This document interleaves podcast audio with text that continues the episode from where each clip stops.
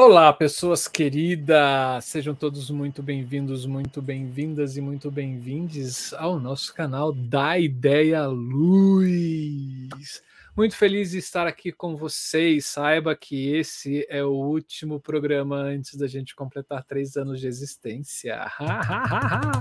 Sim, porque semana que vem a gente tem programa especial. A gente vai comemorar três anos de existência do canal e vale muito a pena. Terça-feira que vem. Depois a gente conversa um pouquinho mais, porque tem muita coisa. Tem, tem uma entrevista maravilhosa, gente, esperando por vocês na semana que vem.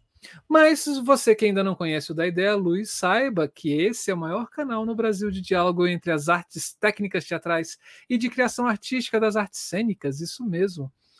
Pode parecer que não, né? Mas, mas a gente atingiu esse posto em três anos de existência e eu fico muito feliz com isso. Eu sou Marcelo Augusto, falo aqui de Brasília, sou iluminador, estou no escritório do meu apartamento aqui.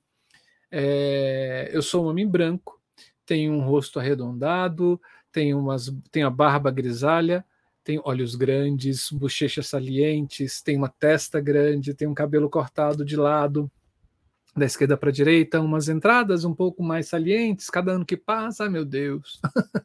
um óculos quadrado com armação larga, tem um sorriso fácil, tem uma, estou com uma camisa preta, sentado numa cadeira também com encosto preto, atrás de mim tem algumas estantes suspensa com lembranças de viagens que eu tenho, várias coisinhas assim. E eu estou muito feliz de estar aqui mais uma terça-feira com vocês e principalmente ao lado dessa pessoa querida que sempre divide aqui a bancada do Da Ideia Luz com a gente. Boa noite, Camila Thiago. Boa noite, Marcelo. Boa noite, pessoas. Bom dia, boa tarde para quem está assistindo depois no gravado. Sejam bem-vindos, bem-vindas e bem-vindes ao nosso canal. Eu sou Camila Thiago, iluminadora cênica, falo diretamente de Uberlândia, Minas Gerais. Sou uma mulher branca tem os cabelos castanhos escuros, eles estão presos no formato de coque. Eu estou usando um lado do meu cabelo antes, ele é rapado. É, estou usando fone de ouvido, aquele de travessa preto. Eu tenho uma testa grande, as sobrancelhas são rasa, ra... ralas. Gente, sumiu. Rasas. São ralas sobrancelha rala. É o que um telemarketing não faz com a pessoa, né? Sim. Os olhos são grandes, nariz fino, comprido, uma bochecha, uma boca pequena. Estou usando uma blusa cor-de-rosa, sem estampas. Atrás de mim tem uma estante pendente com alguns livros, uma samambaia pendendo sobre a minha cabeça. Em um dos meus lados tem a logo do Da Ideia Luz, bordada maravilhosamente pela oficina Re. E estou aqui na minha casa para falar diretamente com vocês. E, gente, é um prazer imenso estar aqui para mais um. Hoje está uma dificuldade. Difícil, hein? Vamos lá. Estamos aqui hoje, terça-feira, para mais um programa Criação. Sim, sim, sim. E a nossa convidada mais do que especial hoje é a queridíssima Heloísa Souza, que ela vai contar para gente o seu processo de criação em cenografia para o espetáculo A Tragédia Mais Insignificante do Mundo, que é um espetáculo que estreou em 2019 do grupo Teatro das Cabras. Então fique com a gente até o final, que a conversa vai ser muito boa. E aproveite para fazer aquele, né, de sempre. Se inscreva no canal, dê o um joinha no vídeo, acione o sininho para receber as notificações. Compartilhe esse vídeo com as pessoas que vocês acham que vão gostar também, que tudo isso colabora com a existência desse canal. Quer saber um pouco mais sobre a nossa programação? É só você seguir a gente nas nossas redes sociais: Instagram, Facebook e Telegram. Se você tem preferência em ouvir o canal da Ideia Luz, a gente também está em todos os agregadores de podcast. É só você procurar lá da Ideia Luz, escolher o seu programa e apertar o Play. Tem muita coisa legal. E convidamos vocês também para entrar nas nossas playlists, nas listagens de programas que a gente tem no nosso YouTube. A gente tem oito listas de programa. E aí você pode pegar, escolher qualquer um lá, tem vídeos maravilhosos falando sobre criação, pesquisa, livros, tudo isso ligado às áreas técnicas teatrais, debates, laboratórios, eh, tecnologia, mundo e, e férias. Férias. E aí vai assim, é só você entrar escolher aquele vídeo. Cara, pode ser um dos primeiros lá de 2000 ou um dos mais recentes agora de 2003. Você pode entrar, que é a certeza de que você vai ter um programa muito legal, com conteúdo muito bacana, muito importante, falando sobre algum tema das áreas técnicas teatrais. Vale muito a pena mesmo. É, é isso. E pessoas, seguinte, se vocês querem contribuir fortemente com esse canal e tornar um apoiador do Da Ideia à Luz, tem formas de vocês fazerem isso, que é o seguinte: a primeira delas é tornando-se membro do nosso canal, membro, membra do nosso canal.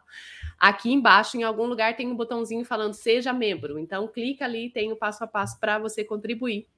É, outra forma é aqui no ao vivo a gente tem a nossa conversa e bem no final tem um cifrãozinho. Então nessa nessa conversa ao vivo aqui tem esse super chat que você pode clicar ali e também contribuir. Se você está assistindo no gravado, tem o valeu. O valeu também é uma forma de contribuir, é só clicar passo a passo. E a gente tem o nosso Pix. O nosso Pix é o nosso e-mail, que é arroba daideialuz.com com. Da ideia à luz. Tá difícil, hein? tá difícil, Camila. Toma seu, seu chazinho aí. Sabe o que é? Vou dizer, gente, cansaço. Sabe o que é isso? Cansaço. Hoje eu falei sem parar das 8 da manhã ao meio-dia sobre é luz. Verdade. Sim, mas eu falei sem parar. Então, à tarde também falei sem parar. Mentira, escutei sem parar. Aí agora essa hora já tá dando esses mas vamos lá. Vamos Toma que vamos. Chazinho. Vai, se Vou energiza chamar. aí com seu gengibre. Gente, nosso Pix é da ideialuz.gmail.com. Então, se você quiser contribuir diretamente, é só pegar todas as suas finanças, sabe assim, aquela herança que você recebeu, pode contribuir, que vai ser muito bem aplicada aqui no nosso canal. Eu já quero também agradecer todas as pessoas que já contribuíram, que continuam contribuindo. Saibam que essa, essa forma de contribuição ela auxilia para a existência, manutenção, sobretudo das despesas que a gente tem aqui no canal. Então, muitíssimo obrigada por isso. E é isso, pessoas. Então, Chegou a hora de acender as luzes da coxinha. Não, peraí, peraí. Calma, meu Deus, tá um louca, minuto. Camila. é porque é o seguinte, Camila tá eu doida tenho, hoje. Eu tenho que falar isso aqui, porque hoje, exatamente hoje, a gente acabou de lançar a revista Luz em Cena. Vocês lembram dela? Eu falo bastante dela aqui.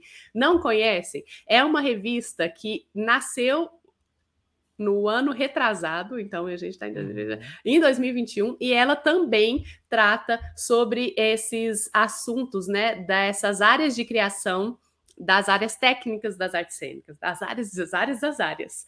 Mas é uma revista que nasce, chama A Luz em Cena, ela é vinculada ao programa de pós-graduação da UDESC, uma revista é, vinculada. É, acadêmica, mas que tratam desses assuntos. Então, a gente já tem dois números falando sobre iluminação, agora a gente vai lançar um número falando sobre figurino, já lançamos um, um, outro número falando sobre sonoplastia. Então, tem processos de criação, tem relato, tem artigo científico de pesquisa, tem muito conteúdo bom. E a gente acabou de lançar essa semana a chamada para você sobre cenografia. Sim! Então, hoje a gente vai falar sobre um processo de criação de cenografia e saibam que a chamada para processos de criação em cenografia do CIE está aberta. Coloque aí na, seu, na sua plataforma de pesquisa, revista A Luz em Cena. Esse, vocês vão ver que é um dos primeiros itens que aparece. Clica, tem ali todas as informações para você fazer inscrição, para você poder submeter um, um, relato, uma entrevista, ou então para você acessar os números que já foram lançados. Tem muito conteúdo bom, muita coisa legal também. E é isso, né? Aqui no Da Ideia à Luz a gente compartilha informações. Pronto. Pronto. então tá. Então vamos lá. Então agora chegou a hora de acender as luzes da coxia e colocar um profissional dos bastidores em cena. E hoje a gente vai conversar com Heloísa Souza. Ela é artista pesquisadora potiguar, formada em, literatura, formada em licenciatura em teatro pela UF RN, que é a Universidade Federal do Rio Grande do Norte, mestre em artes cênicas pela mesma instituição e doutoranda em artes cênicas pela USP, com pesquisa sobre figurino, performance e teatro contemporâneo. Trabalha como diretora teatro, de teatro desde 2011, tendo sido integrante dos, de grupos como Cruor, Arte Contemporânea, a Sociedade T, é, e atualmente associa seus trabalhos artísticos ao Teatro das Cabras, onde cria prioritariamente como artistas mulheres desde, desde 2019. Além disso, é crítica de teatro e atua na plataforma Farofa Crítica desde 2016, sendo associada à seção brasileira de Associação Internacional de Críticos de Teatro. Vamos lá, Heloísa Souza, chegue junto para cá, venha para cá, para essa mesa de boteco, vamos conversar sobre o seu espetáculo. Seja muito bem-vinda. Oi, gente, boa noite. Boa noite, Marcelo, Camila, todo mundo que está aí ouvindo também, vendo, na verdade. É, obrigada pelo convite. Fiquei super feliz de estar integrando um projeto que está tão bonito, tão diverso, tão nativa, tão, tão forte. E vai ser um prazer aí a gente fazer essa, essa conversa. Oba! Muito obrigada, Elo. Gente, a Elo, eu tenho um carinho enorme por ela, porque a gente se conheceu em 2015, quando eu fui para Natal fazer o mestrado, e a gente, na época, eu entrei para um processo de criação da Sociedade T, que era um grupo, e a Elo estava responsável por fazer é, na verdade era figurino, né? Acabou que figurino e Era direção de arte, e aí acabou que eu fazia cenário e figurino, e aí tinha você na luz, né? E tinha uma assistente de, de cenário com a gente, que era a Rayana Gesk. Exatamente. E aí foi ali que a gente se conheceu, e desde então nunca mais a gente parou de se falar. Então, um prazer imenso. Saiba que eu tenho uma admiração enorme pela artista que você é. E por isso que quando a gente estava fazendo a nossa pauta, eu falei, temos que chamar a Elo Marcelo. Ai, e minha delícia. gente. Ah, pode dizer. Não, era isso, dizer que é super recíproco também esse lugar de, de admiração e de carinho. É, gente, eu vou dar uma volta, deixar as duas. Né? Aí, quando acabar, eu volto aqui para falar do aniversário do ano que vem, tá mais. Né? Fica Marcelo, vai ser boa a conversa. e, gente, é isso. Elo hoje vai contar para gente esse processo de criação de cenário para a tragédia mais insignificante do mundo, do, da, do Teatro das, Cab das Cabras. E é o seguinte: é, em três atos, uma perita criminal se depara com uma cena de crime. Três cabras foram assassinadas e a personagem precisa compreender o fato. Através de análises, interrogatórios e até um jantar com suspeito, a figura busca entender como uma criatura se torna capaz de matar outras criaturas. Uma dissecação teatral sobre o tema da violência. Olha isto. E a gente tem na ficha técnica a direção é de Heloísa Souza, a dramaturgia é Fernanda Cunha, elenco Fernanda Cunha e Tuísa Fagundes, cenário e figurinos Heloísa Souza e Fernanda Cunha, a iluminação Cléo Moraes, trilha sonora Bex, objetos cenográficos Luiz Assad, material gráfico é Ilustra Lu, é, registro fotográfico Carol Macedo, registro em vídeo e teaser Rafael Teles, produção Teatro das Cabras. E Elo, começo perguntando como é que esse surgiu esse projeto, né? Como que vocês tiveram a ideia de vamos fazer esse espetáculo? Bom, foi é, 2019, é, foi iníciozinho de 2019. A Fernanda Cunha, que é uma atriz e dramaturga aqui da cidade aqui de Natal, capital do Rio Grande do Norte, E a Fernanda estava com esse texto, que ainda não tinha esse nome, na verdade, ela tinha um, um texto, ela tinha, ela, enfim, dramaturga, tinha começado a escrever, e ela também estava fazendo, estava terminando o mestrado na época, e ela tinha esse, esse rascunho de texto, assim, que envolvia essa coisa do, do assassinato de cabras.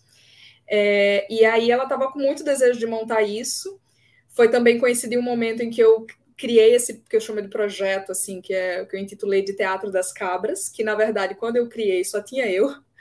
Mas a minha ideia era vou, quero trabalhar mais com outras artistas mulheres, então vou usar esse nome e vou agregando mulheres profissionais para a gente encabeçar montagens, enfim, e organizando isso. E aí foi quando, nesse mesmo período, assim, tipo, poucos meses depois, a, chamo, a, a gente chama, sempre chama a Fernanda de Danda, então eu vou falar mais frequentemente aqui Danda.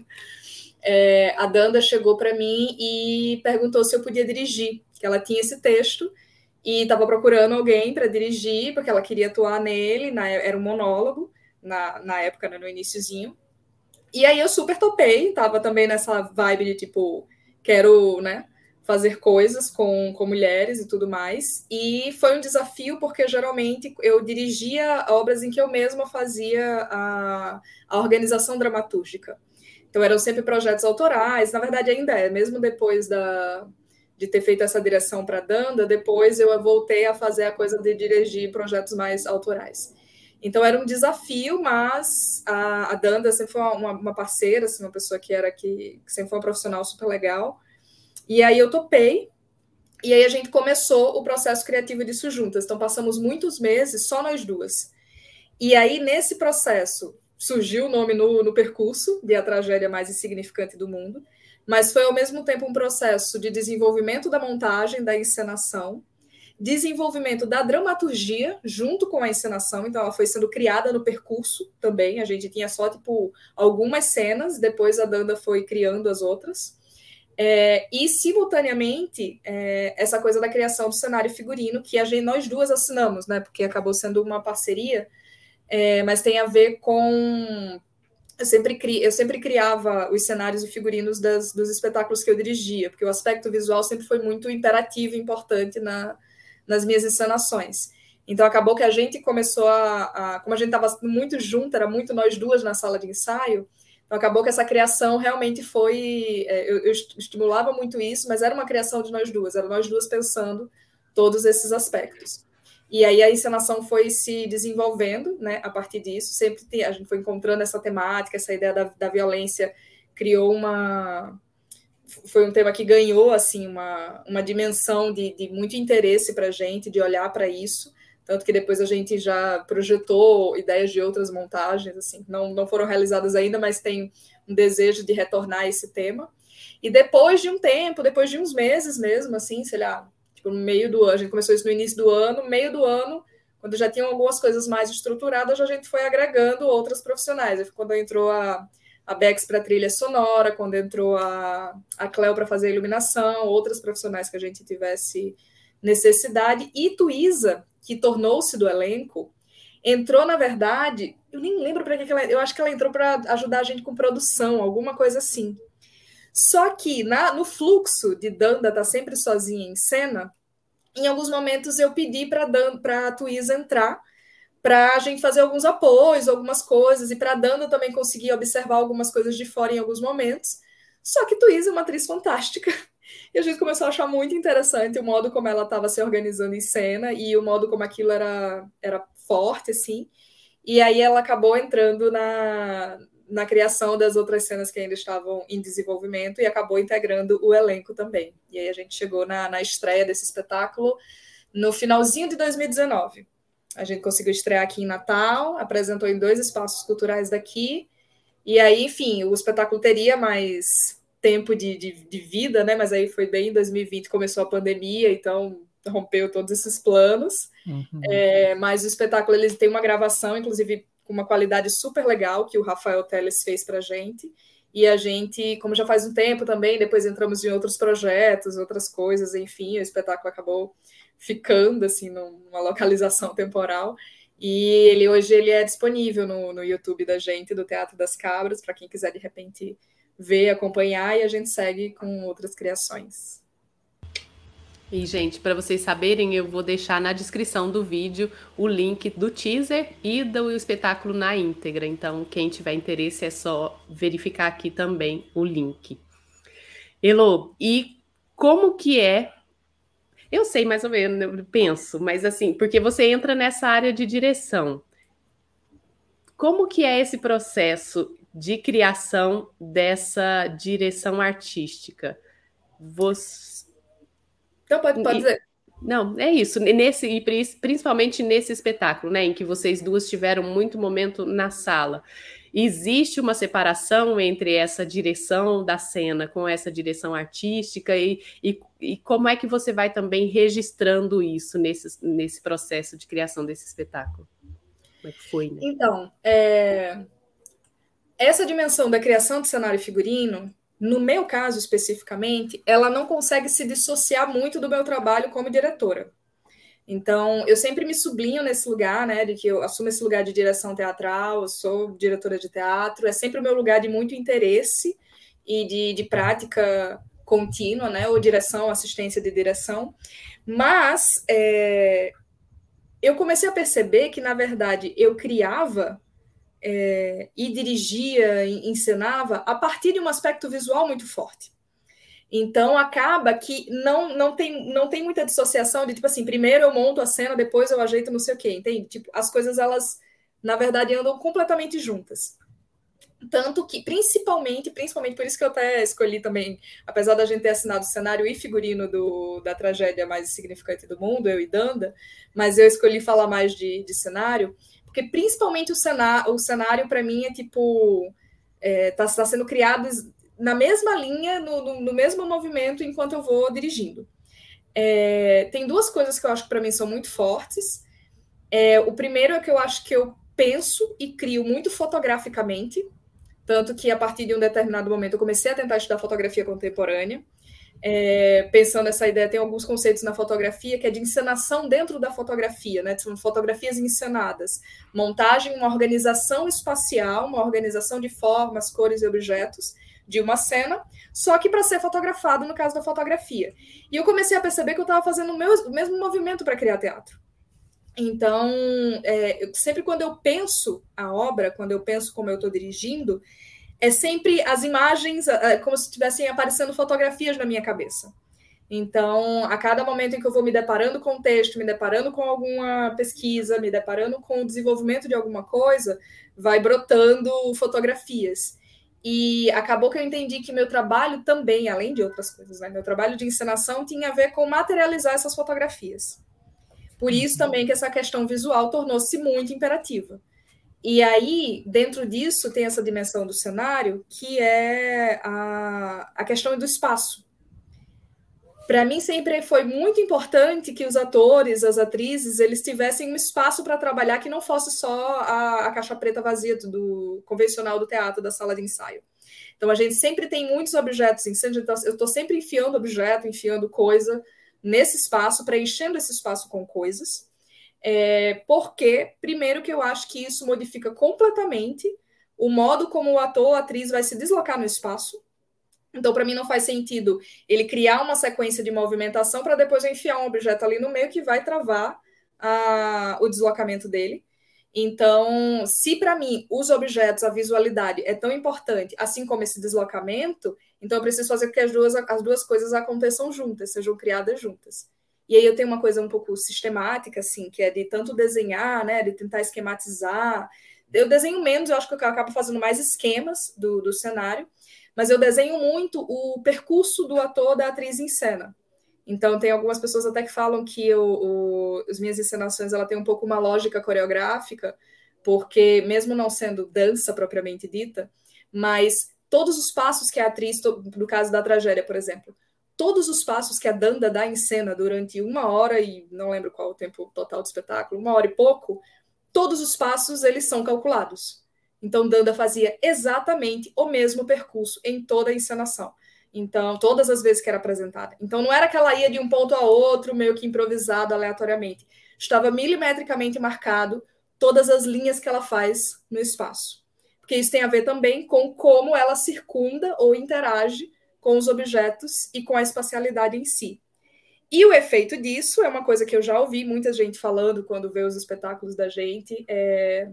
Algumas pessoas também falavam isso quando a gente fez juntas o Pode Ser Que Seja, foi o trabalho que eu fiz junto com a Camila, é... que é de uma ocupação muito boa do espaço. Então sempre se fala muito sobre isso, assim, de alguns espetáculos que eu tô, que eu envolvida e e tô um pouco nesse aspecto. Que é, nossa, como parece que vocês já estavam mesmo, tipo, sei lá, a gente vai apresentar num palco que a gente nunca apresentou nossa, parece que vocês criaram o espetáculo inteiro nesse palco, parece que vocês ensaiaram aqui mil vezes. Mas, e não é, na maioria das vezes, mas o pensamento do deslocamento da atriz na, na cena e a relação dela com esse espaço e com esses objetos é tão sucessivamente bem pensada que dá essa percepção de que parece que ela tipo consegue ocupar tudo, a gente ou, ou ocupar muitos lugares muito específicos, enfim, a gente fica fazendo essa, essa esse jogo.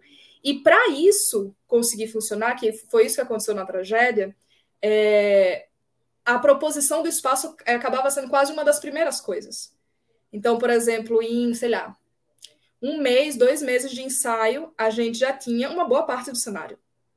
A gente já tinha definição de chão, a gente já tinha definição, o que eu chamo de, de chão e parede, né? Que é tentar imaginar quais são as cores e texturas que tem tanto no chão quanto na parede, porque me dá um pouco de aflição essa essa coisa do teatro que eu digo que parece que as pessoas estão flutuando no nada, assim, tudo é preto, é só o corpo do ator, uma mesa, assim, e aí eu sempre tento ocupar muito em termos de cor e textura, chão e as paredes, mesmo que seja só uma, enfim. É... E aí a gente que tinha que criar isso desde o início. Então, em um, dois meses, a gente já tinha uma boa parte, a gente já tinha uma boa parte dos objetos, não todos definitivos, né? Porque, enfim, tem questão de orçamento, tem questão de ver se, tipo, testar, né? Se é realmente aquele objeto que a gente quer. Mas eu saio catando em casa, catando no espaço que a gente estiver trabalhando, é, coisas que possam simular os objetos que a gente quer, ou as texturas que a gente quer, as cores que a gente quer. E eu faço isso muito, essa coisa do rascunho para mim é muito importante, tanto que tem até às vezes uma certa aflição, assim, algumas pessoas que trabalham comigo, que vão ver, sei lá, tipo, ensaio já do início, que é de, tipo, parece que tá tudo poluído, parece que tá tudo bizarro, tem um monte de objeto estranho na cena, com uns formatos esquisitos, não sei o quê. E para mim é muito tipo, cara, faz um exercício de abstração. Imagina que eu quero a cor vermelha aqui, então eu vou arrumar nem que seja uma almofada no meio do caminho, que é vermelha para botar. E aí você vai achar estranho que não tem nada a ver uma almofada naquele negócio. Mas o que me importa é a cor, eu preciso ver a cor antes para saber se ela encaixa. Então, o cenário da tragédia foi muito isso. Assim, dois meses a gente já tinha queremos um chão branco, temos uma cortina assim, temos esses objetos assim, assim, assim, e a gente foi movendo eles e aperfeiçoando eles no espaço à medida em que a atriz ia organizando e criando sua partitura corporal, à medida que as próprias cenas iam sendo criadas. Então era sempre esse jogo. Elo, nesse processo de decidir, assim, é, é, fica, fica muito claro, né, essa sua é, construção mental desses, dessa especialidade né, que você propõe enquanto chão, fundo, objetos e etc. Para essa peça especificamente, é, vocês partiram de algum conceito, vocês partiram de alguma referência para dizer assim, a gente vai matar as cabras aqui nesse, nesse espaço, ou por que deles, dele ter surgido, por que dele ser branco, ou fundo branco, ou esse objeto vermelho? Teve algum tipo de referência que você falou assim, partiu daqui, né? Eu acho que tem uma coisa que é partir de umas certas que eu vou chamar aqui de intuições, que depois a gente vai lapidando isso enquanto ideia, enquanto conceito. Mas no início a gente tinha algumas coisas tipo assim, alguns vetores. Por exemplo, o primeiro vetor era estamos lidando com uma. sempre partindo muito do texto. A ideia era tipo, leitura do texto, o que, que esse texto está propondo, o que, que a gente vai encenar. É, até porque eu estava com a dramaturga ali viva, fazendo e revendo as coisas junto comigo, né? Não era tipo assim, ah, o texto já está pronto, alguém morreu, a gente faz o que a gente quiser. A dramaturgia estava muito viva. É, então, algumas, alguns vetores era, primeiro, como é uma cena de assassinato, queremos sangue. Então, a gente partiu desse pressuposto. Como a gente vai usar o sangue, se ele realmente ia entrar ou não, era literalmente uma intuição de alguma coisa. Podia, inclusive, ser que na experimentação saísse, me dissesse, não, gente, faz sentido nenhum isso. Mas tinha essa coisa: queremos usar sangue, vamos fazer sangue falso, vamos encher esse negócio de sangue. E aí, para o sangue ser visto, não fazia assim. Primeiro que a gente ia sujar, né? Espaço mil vezes de, de palcos e tudo mais. O que, que a gente precisa para o sangue ser visto se ele estivesse no chão? Então a gente pensou tem que ter um chão branco para contrastar com essa coisa vermelha que a gente jogasse no chão. Então, esse já foi primeiro um, um pressuposto.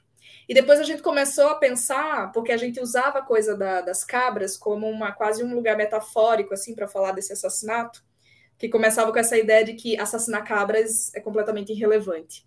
Mas como é que a gente se debruçava sobre isso e essas cabras ganhavam contornos de outras coisas, ou mesmo de próprias cabras, se dependendo de como o espectador visse. É, então a gente começou a pensar em que espaços acabavam se sobrepondo, que essa dramaturgia estava sugerindo, então, tinha nesse espaço elas foram assassinadas, então, tipo. Só que a gente começou a pensar em açougue ou em espaços de abatedouros, e a gente começou a pesquisar, né? Fazer essa pesquisa imagética de espaços é, que remetessem a isso, e que elementos são esses que tem. Foi daí que surgiu, por exemplo, o, a cortina de plástico que tem atrás na, no cenário. É, então, a gente precisava ter esse lugar meio abate, meio açougue, ao mesmo tempo era o lugar onde essa perita estava trabalhando e também ela ia fazer esse interrogatório com o, o assassino, então a gente precisava ter ali algum, algum tipo de apoio de mesa que pudesse é, orientar mais ou menos esse lugar, e ao mesmo tempo tinha uma coisa meio de ser o quarto de alguém, ser um, um interior de uma casa de, de alguém, porque era uma investigação também sobre o que, de onde que esse cara é, o que, que esse cara que assassinou ele faz, como era a infância dele, enfim. Então, o que acontece é a gente ter vários espaços, essa ideia de um espaço interior de uma casa, a gente ter essa ideia de um, um lugar onde aconteceria um interrogatório, um açougue ou um abatedouro, e aí a gente começar a sobrepor esses espaços pelos objetos. Então, eu pegava objetos de vários lugares, então vai ter essa cortina de plástico, que, por exemplo, não vai ser algo que ela tinha, ela era em faixas, né? Como você vê geralmente em lugares que açougue, alguma coisa assim. Então você tem essa cortina de plástico que não vai ter, sei lá, no quarto de alguém, por exemplo. Mas aí a gente sobrepõe isso a uma televisão, que era uma televisão antiga, e a gente sobrepõe isso com uma mesa, que essa mesa tem é, tinha uma coisa de fazer de ter um jantar que a perita fazia, estava cozinhando o jantar para o cara, então tinha na mesa disposto facas e utensílios de cozinha que fosse ajudar naquilo. Ao mesmo tempo tem as cabras mortas, porque é a cena do crime.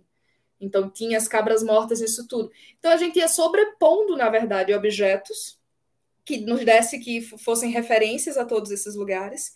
E a reorganização e utilização desses objetos vinha com o desenvolvimento da encenação. Inclusive, às vezes, para ver que, tipo, não, esse objeto aqui, por mais que pareça interessante, mas ele não acaba não sendo usado, a gente não, não faz sentido mais essa cena. Ou, inclusive, fazendo surgir cenas que a gente não tinha pensado, só porque aquele objeto estava ali, a gente descobre novas formas de usá-lo. Então, por exemplo, a cortina de, de trás, que era de plástico, que tinha muito essa referência ao açougue, é, em um determinado momento, com o jogo de luz, por trás da cortina torna-se o quarto, um quarto banheiro da perita. Então tem uma cena onde ela tira a roupa, troca de roupa, toma banho, nanana, ela faz toda coisa por trás dessa cortina. Então, é tipo uma reorganização dos elementos que faz surgir um outro, um outro espaço que a gente mesmo não tinha pensado. A gente começou pela, foi pela própria experimentação, e aí a luz tem um fator muito importante nisso, que a luz consegue é, modificar radicalmente o espaço, porque ela modifica o ponto de vista. Então, a gente conseguia modificar isso e sugerir outros espaços para além daquele. Então, a, a luz realmente foi, foi muito fundamental, porque ela criava muita camada nisso. Então, ela conseguia apagar determinado lugar e tornar evidente outro. Apagar um lugar e tornar evidente outro. Então, os objetos não se moviam, o, o cenário era muito estático, mas pela movimentação da atriz e pela movimentação da luz, a gente chegava a ter três, quatro espaços diferentes no nível de percepção do, do espectador. Porque uma hora você está vendo uma coisa, sua atenção está aqui. Só que aí, se eu troco a luz e troco a movimentação, a minha atenção vai para um outro lugar que eu não tinha olhado antes.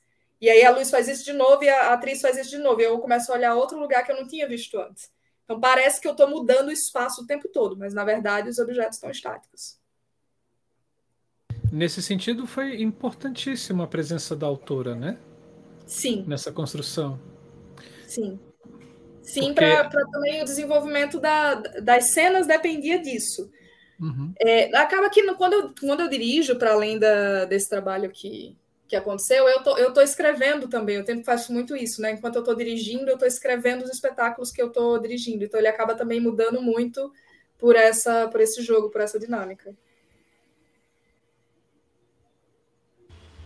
E eu acho importantíssimo uma coisa que você né, traz no início da sua fala, que é sobre essa a composição das ações e movimentações da atriz é, a partir e já incluir o objeto, né? Porque muitas vezes a gente começa numa coisa de improvisação, num espaço vazio, ou no máximo com alguns objetos que estão ali, né?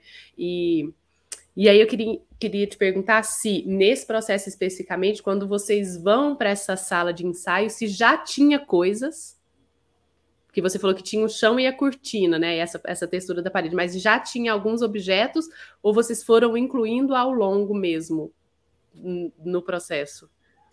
Então, quando a gente começa, começa assim, tipo, sei lá, primeiro dia de ensaio, no, no, geralmente, primeiro dia de ensaio para mim nunca tem nada, assim, é literalmente caixa preta, tudo vazio.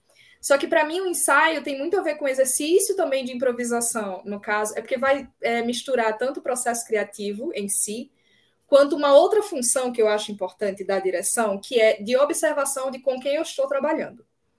Então, como a Danda era uma atriz que eu nunca tinha dirigido, é, eu considero muito importante, assim, eu acho que uma das funções de um diretor, de uma diretora de teatro, é conseguir entender como que as pessoas que estão com você cria. Então, eu sempre parto também de um tipo, nas duas, três primeiras semanas, se a gente tem um espaço vazio, porque eu preciso, eu coloco improvisações às vezes aleatórias para a atriz, sabe? Exercícios, jogos que eu nem vou usar na encenação em si, porque eu preciso observar como ela cria, eu preciso saber como o corpo dela se mexe, o que, que é estímulo para ela, o que, que não é. Tem coisas que dis dispara muito uma atriz, tem coisa que trava outra atriz, então eu preciso perceber esses elementos. Claro que eu te sempre tento jogar em alguma medida com o que a dramaturgia está oferecendo também, mas é isso, eu lembro da gente começar a, a brincar com, com nada, assim, tipo, improvisar algumas coisas para eu conhecê-la. Só que a gente também discutia muito o texto e é tipo, que cenas a gente vai fazer? Pô, aí começa um brainstorm real, assim, tipo, pô, a gente podia fazer uma cena assim, podia fazer uma cena assada, podia ter isso. E para mim, assim, nessa fase é vale tudo. Eu prefiro entupir o, o espaço de 65 mil ideias e depois cortar do que só fazer as coisas surgirem lá no final, que enfim, porque eu sempre penso que o espaço ele é imperativo. Se você criar muito tempo dentro do vazio, é muito provável que mesmo que você entupa de objeto depois, a sensação que vai dar para o espectador é de que o espaço está vazio, porque tem a ver com como o corpo está se portando. O que, o que, o, que o espectador percebe não é somente o objeto em si, mas a relação estabelecida com o objeto. É isso que torna visível, isso que é teatro, na verdade, né? Teatro é a relação com as coisas, não é somente a, a presença intacta das coisas. E mesmo quando você tem uma presença imóvel, você precisa criar um tipo de relação que evidencie essa presença imóvel. É, então, geralmente tem isso, e aí eu vou entupindo, a gente vai trazendo um monte de coisa aleatória, e esse é sempre tipo a fase do desespero, que tem muitos atores e atrizes que fica tipo, está horrível, não estou entendendo nada, é sério que vai ter essa pilha Normal. de não sei o que, eu, gente, abstrai, tipo, no início as nossas cabras, é, que a gente chama de, das cabras cenográficas, no final, elas foram lindas, elas foram concebidas por uma designer, por uma pessoa que trabalha com isso e tudo mais. Mas no início, elas eram almofadas, entendeu? Uhum. Então, gera um certo desespero, às vezes, em quem está criando, de tipo assim, é sério que a nossa cabra vai ser uma almofada? Não, gente, faz só o esforço ali, porque o que me importava era que elas eram vermelhas e que elas têm mais ou menos uma dimensão X. Então, às vezes eu amarrava uma almofada na outra. E às vezes teve uma hora que comecei, a gente começou a botar plástico e, e botava uma fita crepe, ficava um negócio tipo horroroso, entendeu? Mas é que o que, o que me importa é a cor e a dimensão, para a gente saber se isso funciona, se a pessoa não vai pisar em cima, como que ela relaciona com aquilo. Aí depois a gente faz o na vera, assim, o bonitinho, bem acabado e tudo mais mas tem um, um, um, pouco esse jogo, assim. Mas mesmo, agora pensando, mesmo nas improvisações, eu tendo a improvisar com objetos. Gosto de pensar em colocar, em dispor, em pensar quase que em, digamos, obstáculos, entre aspas, para as atrizes, porque é, viram obstáculos, né? Porque ele interfere no percurso que ela vai fazer, não tem um espaço completamente livre Mas tem uma coisa que eu, a gente foi fazendo muito isso no Teatro das Cabras, assim, que é como que eu vou ensinando as atrizes que trabalham comigo, os atores que trabalham comigo, a se posicionar bem no espaço, saber ocupar, porque tem uma coisa no teatro que é o povo adora o centro. Né? O, o ponto, parece ter um ponto lá, um imã no meio do palco, que aí todo mundo tem que ir para o centro. Ou então boca de cena, assim, tem que fazer na frente. Meu, o palco é um negócio gigante. Às vezes você pode fazer uma coisa lá no fundo, num lado específico, e essa coisa no fundo tem um destaque imenso. Inclusive tem uma poética muito interessante. Não precisa usar centro o tempo todo, nem tudo é protagonista, inclusive. Né? Você, às vezes, você está tá dando protagonismo para uma coisa que não é protagonista. E você está distorcendo, porque o, o, o que o público está vendo tem uma, uma materialidade, uma presença comunicando, mas aí tem uma ideia, às vezes, dizendo o contrário. Tipo, alguma coisa o público vai precisar captar, né? Ele não vai ficar jogando com, essa, com esse paradoxo o tempo todo. Então, para mim isso era importante, assim, as atrizes saberem se posicionar, então como elas jogam, como elas aprendem a, a lidar com o espaço e saber lidar o tempo todo com o objeto.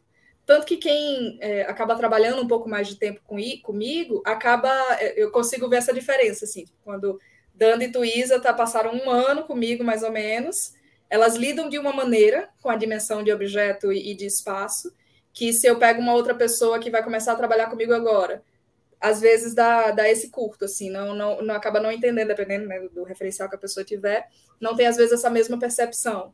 Mas aí tem a ver também com o modo, né? Como eu, as meninas entenderem o modo mais ou menos como eu dirijo, o que, que é importante para mim na cena, então elas já vão compondo também, criando, enquanto atrizes, a partir desse jogo que, que eu vou propondo do ponto de vista da encenação.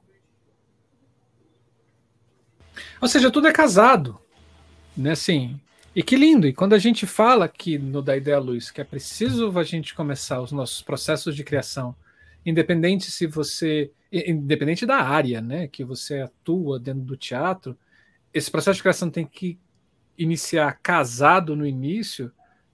Tá aí, gente.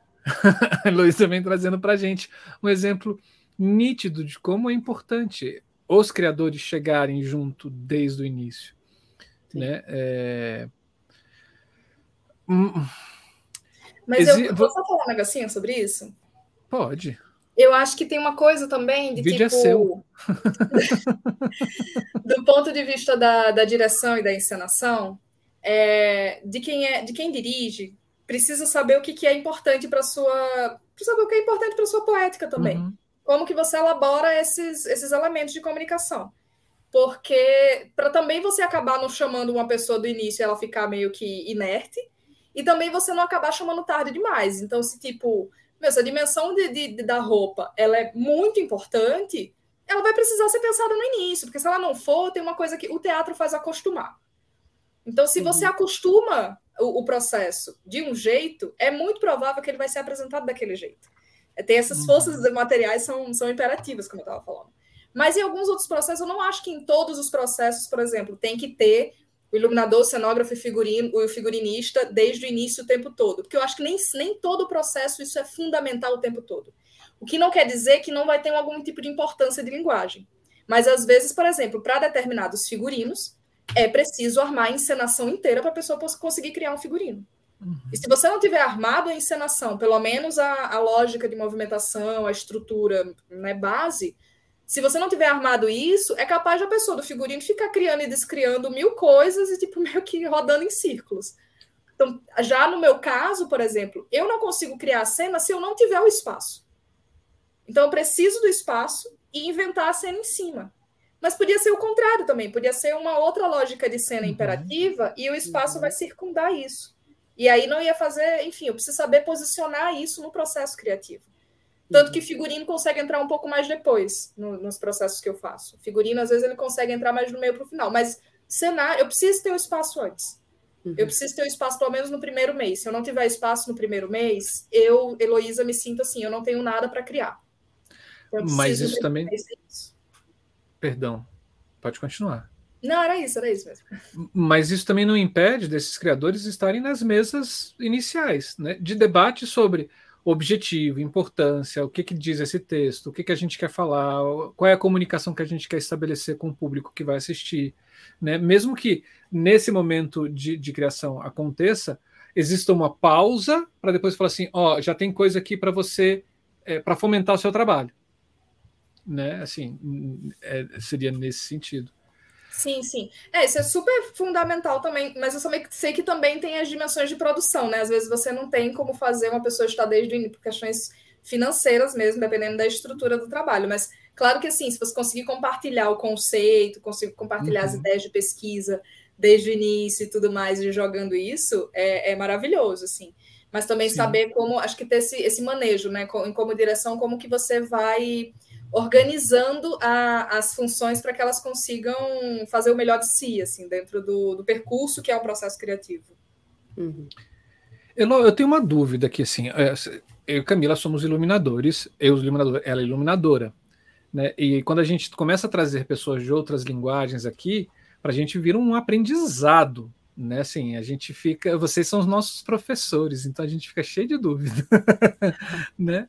É, nessa relação da construção do cenário, o que difere é, o cenário em, na relação do espaço, é, o pensar o cenário na relação do espaço e pensar o cenário na relação da interação com aquele corpo atuante que está ali dentro. É, existem formas diferentes de, de, de criação nesse momento, ou para esses dois modos de elaboração cenográfica? Acho que quando a gente vai pensando o espaço como. Acho que sim não, porque parece que assim, apesar da gente ter as coisas meio separadas, né, a gente conseguir falar das coisas um pouco separadas, uhum. é, quando o processo criativo acontece, é uma pororoca, né? Assim, tipo. Sim. Vai, vai misturando tudo. E as coisas vão interferindo muito umas nas outras.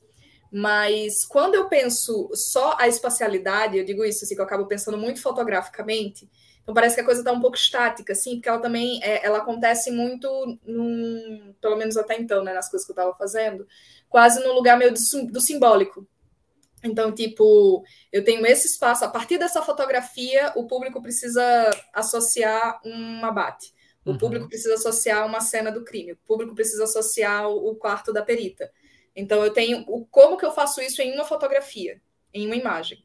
Então esses espaços eles acabam eles existem toda uma complexidade tridimensional e tal não sei o quê, mas como que eu sintetizo ele em uma foto?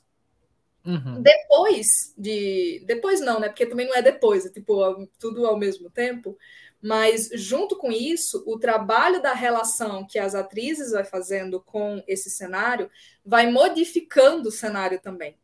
Seja, sei lá, também pode ser sublinhando o cenário, fazendo ver coisas é, dele que a gente não tinha percebido antes, mas a relação que elas vão estabelecendo vai dando uma outra vida, uma outra possibilidade de, de leitura também, ou vendo possibilidades de, de ajuste, né, do que você precisa reorganizar minimamente na, na tragédia. Tinha alguns ajustes muito pequenos, assim, tipo, uma coisa que estava direcionada de lado e ela precisava depois ficar para frente para ganhar uma outra significação. Então eram sempre pequenos ajustes assim que aconteciam e só aconteciam com essa, essa movimentação da, das atrizes. Mas, mas é isso, assim, de ter uma, uma lógica também coreográfica de como que elas estão se movimentando no, no espaço. E tem uma coisa que eu acho que é importante para mim, que é entender o corpo da atriz como um. Aí eu vou falar uma palavra talvez um pouco polêmica, mas enfim. Ver o corpo da atriz como objeto de cena. Por yeah. causa da composição da imagem. Então, yeah. para mim, era, é muito importante se, se a atriz vai estar em pé num ponto, ou se ela vai estar sentada ou de joelhos, isso muda radicalmente tudo. Isso não é só um detalhe, isso muda a, a imagem completamente. Então, às vezes, tem esse trabalho também de ajustar o corpo da atriz na cena como se fosse um objeto, digamos assim, em favor da imagem. Por uhum. isso que na, nas minhas encenações não cabe improviso. Porque a atriz não pode se posicionar no lugar que ah, ela está afim naquele momento, entendeu? Tipo, isso já foi ensaiado mil vezes, isso tem. Tipo, ela está naquele lugar por uma razão e ela está sempre distribuída pelo espaço. Então eu fico observando o tempo todo que, sabe, aqui a gente gera desequilíbrio, então você precisa estar mais para lá, você precisa estar para cá. Às vezes é a mesma ação que ela está fazendo e eu digo, não, é só tipo, se você vier para frente ao invés de ir para trás, ou se você for para trás ao invés de ir para frente, a gente muda tudo. Ou então escolher que, tipo, em um determin... tem uma cena que eu particularmente gosto muito, assim, que da, da tragédia, que as pessoas sempre falavam muito, que é quando a, o quarto da perita ficava atrás da cortina. Então as pessoas só viam da cortina para frente, né, o espaço, o chão branco, os objetos, nananana, e tinha um momento que a gente tinha uma mudança de música e uma mudança de luz e as duas atrizes iam para trás da cortina. E aí só se acendia as luzes atrás dessa cortina de plástico que a gente criou. E lá tinha alguns outros poucos objetos e tudo que, como a luz estava acendendo de trás, né, todos os objetos da frente ficavam em contraluz. Então ficava todo o cenário da frente como um grande uhum. recorte em contraluz e toda a parte atrás da cortina em evidência e elas fazendo uma cena inteira lá atrás, num corredor, basicamente, porque o que elas tinham era um uhum. É uma mudança assim, tipo, de, de percepção muito grande. A, a, imagem se modifica completamente e é apenas um, um, jogo de alguma coisa e um ajuste de posicionamento de tipo, vou usar o corredorzinho do fundo, que teoricamente todo mundo sai correndo do, do fundo do palco. Vamos jogar tudo e fazer, sei lá, 15 minutos de cena no corredorzinho do fundo. Então é meio que essa esse jogo assim que se faz entre os espaços, né, que já são sugeridos simbolicamente, assim, são uhum. pensados fotograficamente, e a relação que as atrizes vão estabelecendo coreograficamente também com isso, para reorganizar o espaço a partir do corpo delas. Com a luz a gente também tem, é, a gente pensa muito igual também, assim, a gente às vezes nas nossas nas nossas criações a gente precisa também organizar esse corpo na cena para assim, oh, é, é, existe um pensamento que é coletivo, que precisa de algum ajuste aqui, porque a luz precisa compor nesse momento e você, corpo, precisa chegar um pouquinho para cá, precisa chegar um uhum. pouquinho para lá, né? Precisa dar uma recuada, precisa entrar num determinado estabelecimento, é, determinado espaço, para que a luz se estabeleça. Não que a luz seja importante, mas é o que a gente pensa, e aí compactuando com vocês, cenógrafos, no seu caso, encenadora, porque você faz de tudo, né? É, é encaixar a engrenagem, né? Assim, e, e aí você toca num ponto que você chama de polêmico, e de repente eu acho que é um ponto que precisa ser discutido, né? Ator não é santo, né? Assim, é, ator ele não é o dono do espaço, ele não é o protagonista das relações teatrais, não, assim, foi imputado a ele por causa de N coisas. E ele assumiu, óbvio, né? Assim, né? É, mas ele faz parte de uma engrenagem, ele tem que obedecer essa engrenagem para que a coisa aconteça. E, e, eu acredito muito quando você fala de é, não, não ter improviso, eu, eu também penso nessa. Gente, vamos pensar numa música, a gente não está falando de jazz, né? Onde você improvisa, que existe, né? Mas sei lá, pega outro, outro estilo de música, não tem como você improvisar, porque tudo está compondo, tudo é pensado nesse tipo de forma de conceito, né? Assim, desde o cenógrafo ao diretor e etc. E quando a gente encontra atores assim é bem legal, né? Assim, é, que, que estabelece isso. Só para concluir, assim, porque eu já estou tomando seu espaço, me desculpa, assim. Sim. Tem um, tem um, é, tra trabalhei num espetáculo chamado Cinco Minutos, né? Que era uma obra de Dostoiévski, e o, e o diretor James Fessenseifer, que já esteve aqui falando sobre um processo de iluminação também, porque ele também é iluminador, ele chegou para Antônio Fábio, que é um, que é um ator, faltando cinco minutos para a estreia. Assim, a, a, o cenário era um. Você tinha um, um tapete de, de veludo, uma, te, uma cortina é, toda transparente, crepeada atrás, que servia, e, uma, e uma poltrona, e uma mesinha. Tá. E aí ele vira pro, pro Antônio Fábio, a cinco minutos do, da estreia, e vira assim, Antônio Fábio, olha só, eu estava pensando aqui assim, que naquele momento que você faz, você chega atrás da, da, da cadeira, da poltrona, põe o seu braço assim na frente, é, olha, ao invés de você olhar para frente, olha para a luz, porque fala da janela e etc. E ele falou assim: Marcelo, tem como você botar um gobo ali e fechar só no rosto dele? Eu fui, eu olhei para a fotógrafa, né? Assim, e falei assim: isso não vai dar certo. Ela, e a Adila também falou assim: ih, James está viajando, esse negócio vai dar errado, né? Assim, ele não vai lembrar, vai sair do foco. Antônio Fábio, eu fui lá, botei, fechei. Antônio Fábio olhou para mim e falou assim: ok, Marcelo, eu tô, tô no ponto, tô, tá. Eu falei assim, tá, tá ok. Ele olhou, parou, ok, é, perfeito. Ele fez isso a temporada inteira. Ele não errou, não existia sombra nele, porque o, o foco era aqui, no, no rosto, na cabeça ele não tinha um pouco para lá, um pouco para cá para ter um co. Não, ele fez isso.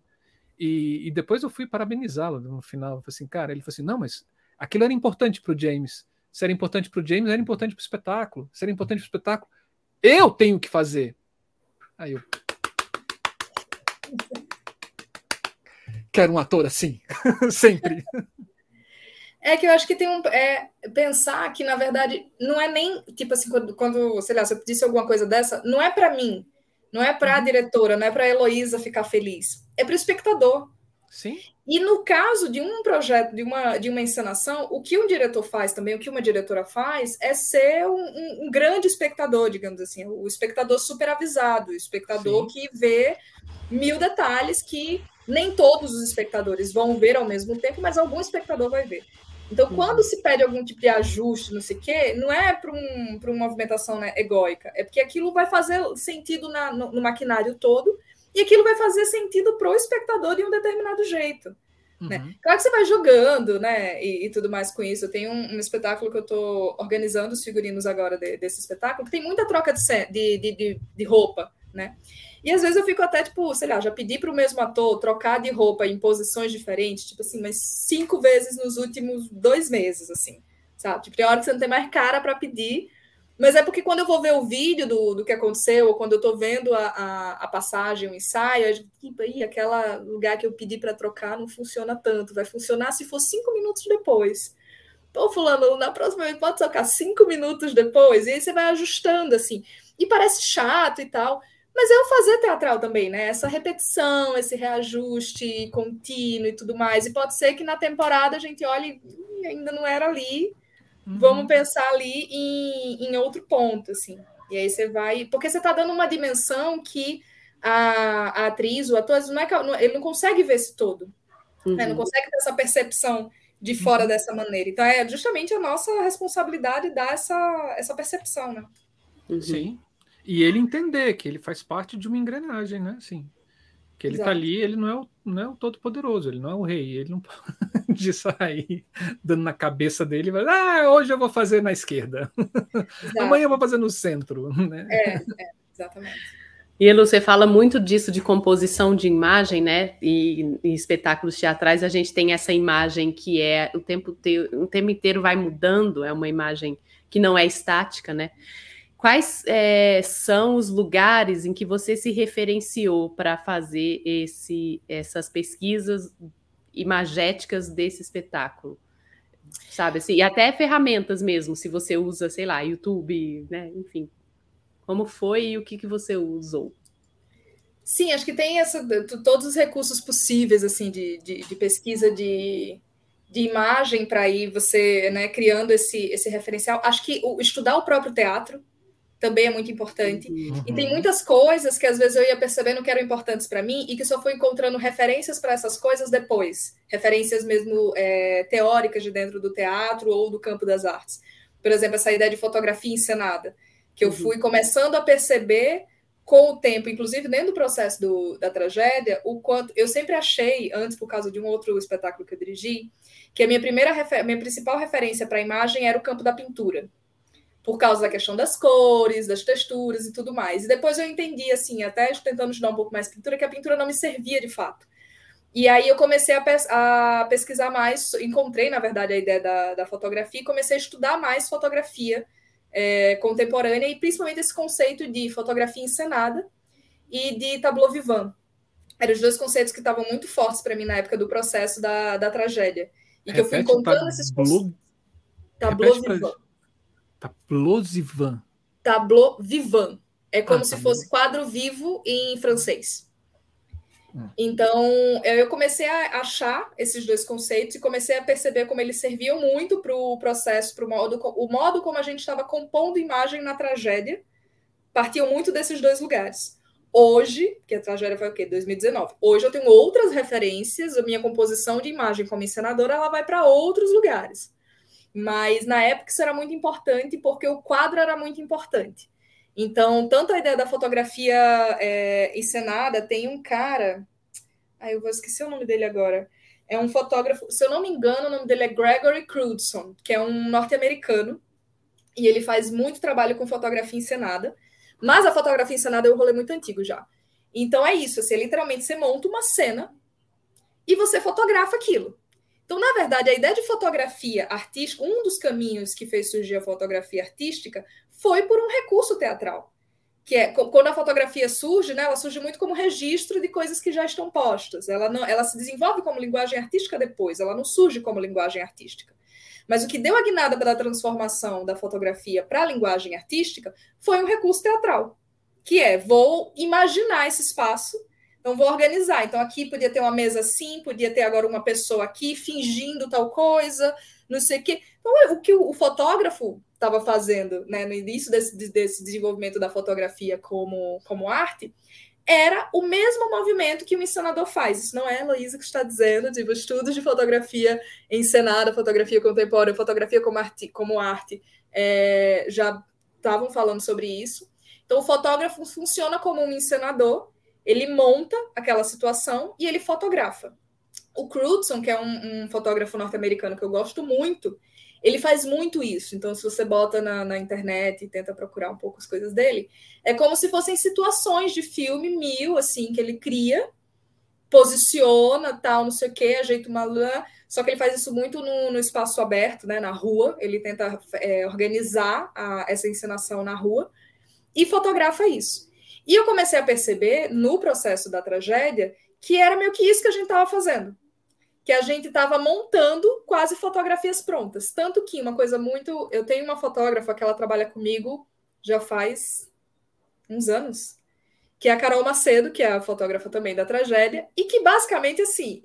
Eu criei uma, um apego a Carol Macedo, que é tudo que eu faço, a Carol Macedo tem que fotografar. Porque ela já sabe como eu crio, ela já uhum. sabe como fotografar o que eu faço. Então, tipo, vai criando também umas afinidades né, com alguns profissionais. E a Carol chegou um período, é, ela fotografou, depois que ela fotografou alguns espetáculos, teve uma hora que ela falou assim para mim: Nossa, parece que você criou a, a encenação para que eu fotografasse. Porque as fotografias já estão todas prontas. Então, e aí tem essa, esse cuidado também de tipo dar o tempo da, da posição da atriz em determinado ponto do cenário para o espectador ver aquela fotografia. Então as coisas nunca mudam muito loucamente assim na, nas minhas encenações. Ela tem o tempo da coisa acontecer. Então a fotografia acabou sendo muito importante e o tableau vivant também está junto da, da ideia de fotografia ensinada, que é outro recurso muito antigo já usado no teatro. Artaud, por exemplo, fala de, de tableau vivant em alguns momentos. É, algumas encenações que quando o Artaud também dirigia, né, antes dele ter é, sido internado e tudo mais é, ele, te, ele usava isso também como recurso. Então, é você criar um quadro, você pegar um quadro, na verdade, alguma referência de algum quadro que já existe, alguma coisa assim, e tentar recriá-lo em termos vivos, né, com gente de verdade. Várias outras pessoas fizeram isso depois que exercício, tem exercícios no YouTube, enfim. Então, você faz isso e faz aquilo se mover. Então, essa é a ideia do, do tableau vivant, né? Pegar uma referência imagética que já exista, começou a fazer isso com alguns quadros, tipo quadros renascentistas e tudo mais, que tem né, aquela expressividade imensa. Eu faço meu, meu ator, minha atriz se posicionar como se fosse naquele quadro, e dali eu consigo me mover. E muitas cenas da tragédia foram criadas a partir dessa ideia. Então a gente montava um quadro, literalmente. Às vezes eu queria fazer uma cena e eu, a gente inventava, fazia isso, né, de inventar e ficava brincando. Cara. Gente, o título do quadro é, sei lá, Cabras nadando no mar. E as atrizes iam organizar o espaço e organizar o corpo delas naquele espaço. E eu queria o estático. Tipo, a gente fotografava. A gente eu tenho, sei lá, no, é porque eu não acabei esquecendo de, de, de repente compartilhar isso aqui. Mas eu tenho no meu no meu computador é, dezenas e dezenas de fotos de processo que são quadros. Então a gente pegava os quadros, fazia, tipo, literalmente, as atrizes ficavam paradas, mil vezes e tal. E aí, quando a gente definia mais ou menos quais eram as imagens interessantes para a gente, agora eu vou fazer a imagem se mexer. E aí elas iam fazendo aquela, desmontando a imagem, se mexendo naquilo, nananã, isso gerava uma cena. Então, era literalmente o recurso, é criar a fotografia ou criar o quadro e fazer isso se mover, e aí a cena, a cena surge assim. Então, isso foi o processo da, da tragédia, muito dele foi, foi por esse lugar. Nossa, que massa isso, esse esse processo de criação a partir de imagem, né? E, e o bom é que faz muito sentido, porque realmente quando você fala dessa direção de arte, você está é, o tempo inteiro preocupada com essas imagens que vão sendo criadas a partir dessa movimentação, dessa diferenciação do palco, né? E você falando de fotografias, temos algumas fotos para. Podemos compartilhar as fotos agora? Pode, pode sim. Então, um minutinho. Ah, some tudo a hora que eu clico, eu deixo tudo arrumado. Aí, de repente, some é tudo. É aqui? Agora foi. É. Muito obrigada. Essa Gente. era uma, uma das cenas mais no final. Então, enfim, aí dá para ver a coisa do, do chão branco, né? E a coisa do sangue que a gente fez. O, tinha o sangue falso, não sei o quê. E aí ficava mais evidente com o chão branco que a gente arrumou. É, e essas são as que a gente chamava de cabras cenográficas que era o nosso xodó, elas foram feitas por, concebidas e produzidas pela Luísa Saad, que é designer e também é cenógrafa, trabalha muito com objetos de cena, é uma artista maravilhosa. E ela fez esse, essas cabras de espuma expansiva, tem um material uhum. para construção, eu acho, alguma coisa assim. Sim. Porque a espuma expansiva era barata. Oi? Para você fixar, por exemplo, portas e janelas. Isso. E a espuma expansiva era barata, porque, enfim, a gente né, não tinha muito dinheiro, e era leve. Então, é, aí ela fez, e, e, a gente tinha pedido que as cabras fossem estruturas disformes. A gente não queria que fosse uma cabra figurativa, nem que remetesse a nenhum tipo de coisa específica. O público entendia cabra pela, pelo como a gente falava. Então era quase uma amontoada assim de alguma coisa, meio carne, meio enfim. E aí a, a Saad criou, né, com essa, com essa espuma expansiva, e ela ia modelando e ajeitando, e depois ela pintou toda, e aí tem umas camadas de sombra interessantes tal. Então eram três, eram três estruturas, duas que ficavam no chão e uma que ficava pendurada. E era a maior sensação, assim, terminava o espetáculo, tinha gente que ia para perto do palco, tipo, só para tocar, para saber do que, que era aquilo. tinha esse, esse rolê. E eu tô vendo aqui que, né, tinha um. Tem de fato uma tinta vermelha, um sangue. E, e como foi a manutenção desse piso branco com esse vermelho aí? É, era um. A gente, a gente até era engraçado, porque depois que a gente criou tudo e que a gente entendeu o trabalhão que dava para limpar, chegava uma hora que a gente até ficava, por quê que a gente inventou isso? Por quê, né? Podia o quê? Não tem nada dessas coisas. É, esse sangue demorou, foi um percurso, a gente demorou, a gente fez testes com vários tipos de materiais para chegar numa, numa textura que visivelmente de longe fosse interessante, porque o Shang ficava no chão. Ele, a Danda não, não tocava muito nele, não tinha muita interação nesse sentido, então ele não precisava escorrer, por exemplo, nem nada. Ele precisava ter esse efeito coagulado interessante no chão. Então a gente uhum. testou com várias coisas e o a, a química que a gente encontrou, que ficava perfeita, era gel de cabelo com corante alimentício. É, por que, que era alimentício? Eu nem lembro mais por que, que era. Não sei se tinha algum momento em que a, a Danda botava alguma coisa assim, sujava um pouco a boca, não lembro o que, que era. Mas sei que a gente achou o corante alimentício em pó. E aí a Danda foi se especial, a própria Danda que fazia o sangue, toda a apresentação. Então ela foi se uhum. especializando em termos alquímicos, qual era a proporção certa para tudo. Então eu comprava sempre a mesma marca de gel, ela arrumava o, o, o, corante, que era, ela arrumava com a mãe dela, porque a mãe dela fazia bolo, gente. Então ela pegou, tipo assim, você vê como é as coisas, né, do, do teatro. Tipo, ela olhar na cozinha, hum, corante, será que esse negócio não, né? E aí conseguiu fazer o, o sangue. E aí a gente. O chão, ele é de courino né? Que é como se fosse material para fazer sofá, só que um corino é, muito fininho, que era o né, mais barato, que era o que a gente conseguia ter. Por quê? Porque não temos dinheiro para um linóleo. Então, quem não tem cão caçar com gato. E aí todos os meus chãos sempre foram corino, algum tipo de plástico assim, que fosse mais, mais barato do que um linóleo. E aí a gente sujava tudo e todo final de apresentação a gente limpava o chão inteiro. Ah. Pegava o, o, rodo, tirava todo o excesso do, do sangue, colocava no pote para usar no outro dia e ia com bucha, e, é, detergente, sabão e esfregava. E assim, saía fácil, na verdade, não era muito difícil de sair, não. E, fica, uhum. e voltava a ficar branco. Não era um, um grande problema. Claro que com o tanto de apresentação, ele ia, né, cada vez mais encardido, ficando um pouco mais encardido, mas também não era nada que tipo ficasse muito perceptível para o público, era de boas.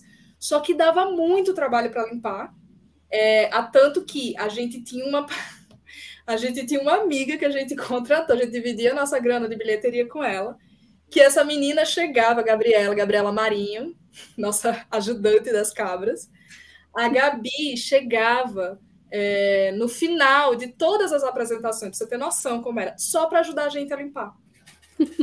E aí o que aconteceu foi, a gente ia se especializando, né? Então, tipo, já tinha uma maneira certa de limpar, então a gente já fazia em mutirão, então era eu, as duas atrizes, a iluminadora. E a amiga que a gente contratava, né? E ia lá, a gente ia fazendo limpando. A gente conseguia né, ser ágil, assim. Mas era um saco, né? Era um saco fazer. Mas ficava muito massa o sangue. Então, tipo assim, meio que valia a pena. Mas era um saco. Muito que bem. Aí era a cena do, do jantar dela com o perito. Que, na verdade, ela interrogava o perito, mas não tinha nenhum ator, né, como perito. Então, a Danda fazia meio que os dois, assim. Então, a, a luz do, do cenário mudava e aí dava essa sensação de que ela estava conversando com alguma outra pessoa. Mas aí ela na mesa, ela meio que preparando literalmente um jantar, era uma coisa meio tipo Ana Maria Braga, assim.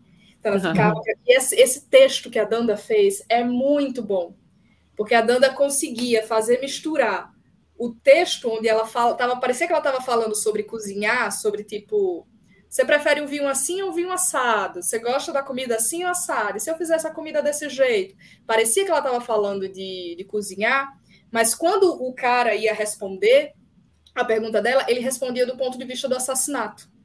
Então ela conseguia dramaturgicamente cruzar esses dois, esses dois textos assim. E aí a gente tinha essa essa mesa toda posta com vinho, com comida e tudo mais, e que ela fazia esse, esse jogo na cena. Acho que aí dá para ver mais ou menos atrás de uma cortinazinha, assim, vocês viram uns detalhezinhos uhum. É, é meio Hannibal Letter, né? É, exatamente, é uma coisa meio Hannibal, exatamente. Que ótimo. Ah, aí dá para ver o cenário completo, né? A cortina lá de trás que eu, que eu falei. A gente As cabras. Um... As cabras, exatamente.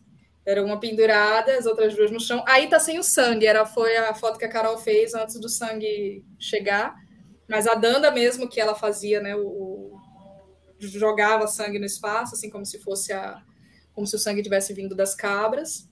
É, enfim, aí tem essa coisa da da escada como espaço dessa coisa do, do, do, crime. Essa televisão também a gente usava, a gente ligava e desligava ela e usava a iluminação que vinha. É, isso era muito bonito, porque a, a televisão acabava sendo algum tipo de refletor também, porque ela emite luz. Então a gente usava também isso como, como objeto, como jogo, é, tentava simular algumas coisas, enfim, tem umas cenas que, que eram a partir da luminosidade que a, que a TV gerava. E isso é legal porque a gente primeiro pensou na TV, e depois a gente, a gente percebeu que a TV dava para fazer um jogo de luz massa. Né? Porque uhum. a TV, por enquanto, tipo assim, ela não ia projetar nada, não ia, tipo, não ia passar nada na TV, era um objeto. Mas, mexendo na luz, né? A, a nossa operadora estava tipo, com a gente em um determinado período do processo, literalmente experimentando a luz. Então, opa, se a gente apagar isso aqui, acender isso aqui, faz essa imagem aqui. E dá para a gente botar a mão assim, dá para a gente não sei o quê. Você vai criando a, as possibilidades. Uhum. Aí a Danda, que é a atriz, uma das atrizes, né? A outra que estava lá no iníciozinho, na primeira foto, era a Tuísa. Aí a Danda, que é também a dramaturga, era numa da, que era a primeira cena, né? Que era a perita reconhecendo o espaço do crime. Então ela vinha, ela analisava todas as cabras, tinha aquelas né, negocinhos que esses negocinhos amarelos, aquelas sinalizadores, né, que você coloca em cena do crime, dizendo um, dois, três, enfim, que simula o, os passos, né? Que uhum. os pontos importantes que foram identificados naquela cena para poder fazer a reconstrução. A gente foi também dar uma estudada em como peritos criminais é, analisam cena de crime, não sei o quê. Assistiram muito CSI, né? é, essas E aí, para mim, tinha um jogo muito importante das cores, assim, do, do, do, jogo do amarelo com, com o vermelho, com o branco, como que a gente vai compondo isso e fazendo esse imaginário ser reacendido, né? Uhum. Cara, que massa essa cabra. É, gente, você que está no podcast, entre no, no YouTube e, e comece a assistir a partir desse ponto, você que está somente ouvindo, porque as fotos são bem legais. Sim. E é massa que é super leve essa cal. Como é de espuma expansiva, ela não pesa Sim. nada. Ela é tipo um isopor. Só que, é claro, tinha um momento, inclusive, que as atrizes tentavam segurá-las com um pouco mais de tônus, né? Não sei o quê. E é, e é, muito louco que gerava muito essa, essa curiosidade no, no, no público de tipo, gente, o que, que é isso? Do que, que é feito isso? A galera queria pegar, não sei o quê. Foi uma sensação essas cabras. Parece uma víscera, assim, exposta, é, né? Sim. É, um organismo por dentro, né? Não é só uma carcaça, é, é, é orgânico, é, é visceral. É, Parece visceral, pegar a cabra virada do avesso. Assim, isso. Assim, pronto, é isso. É, porque por dentro, né, enquanto carne, ela conseguia ser uhum. qualquer coisa. Né? Uhum. O, que, o que figura, o que faz você identificar a figura XY é muito mais a carcaça de alguma coisa, a pele, né? Se é um animal mesmo, uhum. se é um ser humano, não sei o quê. Mas a gente deu essa referência para Luísa Saad, assim, que era é, não, é, não é uma coisa específica. A gente fala cabras, mas a gente queria que, mesmo a gente falando, o público fosse capaz de projetar qualquer tipo de, de figura, qualquer tipo de, de criatura nelas. Uhum. Então, a referência cabra, era né? realmente né? do interior do corpo. É, e se a gente for pensar no linguajar mesmo, né, o cabra já é um, uma, uma expressão também para pessoas, né? Assim, Exato. um tipo de pessoa, né? Exatamente. Se a gente jogar isso no Nordeste, etc. Exato, que inclusive tem a ver com o nome do, do, do, grupo também, né? Porque aqui no Nordeste tem um pouco essa coisa do, de falar do cabra macho, né? De usar o, uhum. a cabra, que é uma figura é, fêmea, para designar uma, uma, figura dita masculina, assim. Uhum. De, inclusive para enfatizar esse, esse, sublinhar esse lugar de masculinidade, né? Quando você fala do cabra macho. Então, quando eu trago essa ideia do teatro das cabras, é quase tipo devolver essas fêmeas a, a um outro lugar de representação. Sim. Então a gente começava a se, se intitular e brincar que nós éramos as cabras também e tal. Então a gente ficava nesse, nesse lugar e de sublinhar esse, esse grupo, nesse projeto, assim, que tenta criar prioritariamente com, com mulheres. Então, até hoje, todos os espetáculos que a gente fez 90% da equipe envolvida são mulheres. É, e aí a gente sempre brinca assim que a gente tem a cota de homens. Às vezes acontece que nessa da tragédia o Rafa que fez o nosso vídeo e que tipo, ah, a cota. Aí entra ali. Que tá ótimo. Tá certo, a gente tem que entender o que, que é ser excluído. Pois é, né? exatamente. Precisa vingança. Bom, mas como Camila já, já, já, já ouviu, não foi, Camila? Assim, eu, eu sou um homem de alma feminina, não é? como é que é? Lembra disso, Camila, que a gente estava no encontro e a figura me chamou de um homem? Não, mas o Marcelo está aqui, é, é uma mesa de mulheres, gente, uhum. falando sobre mulher né, na, na, na, iluminação, e eu tô, é óbvio, é um tema que me, que, que me fascina eu vou lá, né, assistir. Aí a figura fala, não, o Marcelo tá aqui, tá vendo? Porque o Marcelo já é um homem de alma feminina. Eita. Eu só ouvi, assim, eu, eu senti o ranger dos dentes. assim, ah, ela não sai daqui viva, não, hoje. ah, então, se eu sou um homem de alma feminina, eu não entro na cota. Tá Pode me chamar, Luiz. Não, mas tá certo, assim, tem, tem que ter essa, essa representatividade mesmo, mesmo. E uma coisa que eu... Ah, desculpa, desculpa. Desculpa eu, você é a nossa convidada, pode falar, assim. Não, quer dizer que, tipo, pra gente era, era isso. Pra mim, quando eu inventei essa coisa do teatro, do teatro das Cabras, era importante, principalmente, ter uma equipe técnica de mulheres. Sim. Porque, inclusive, né, a gente tem esse lugar, assim, de tipo, às, às vezes, a maioria dos, dos, iluminadores que têm oportunidades e que estão trabalhando e conseguem construir repertório são homens. Técnicos são homens, aí as pessoas faz cenário, vários homens, aí botam figurino para mulher, né? Porque figurino é coisa de mulher, né? Tem essas, essas coisas ridículas.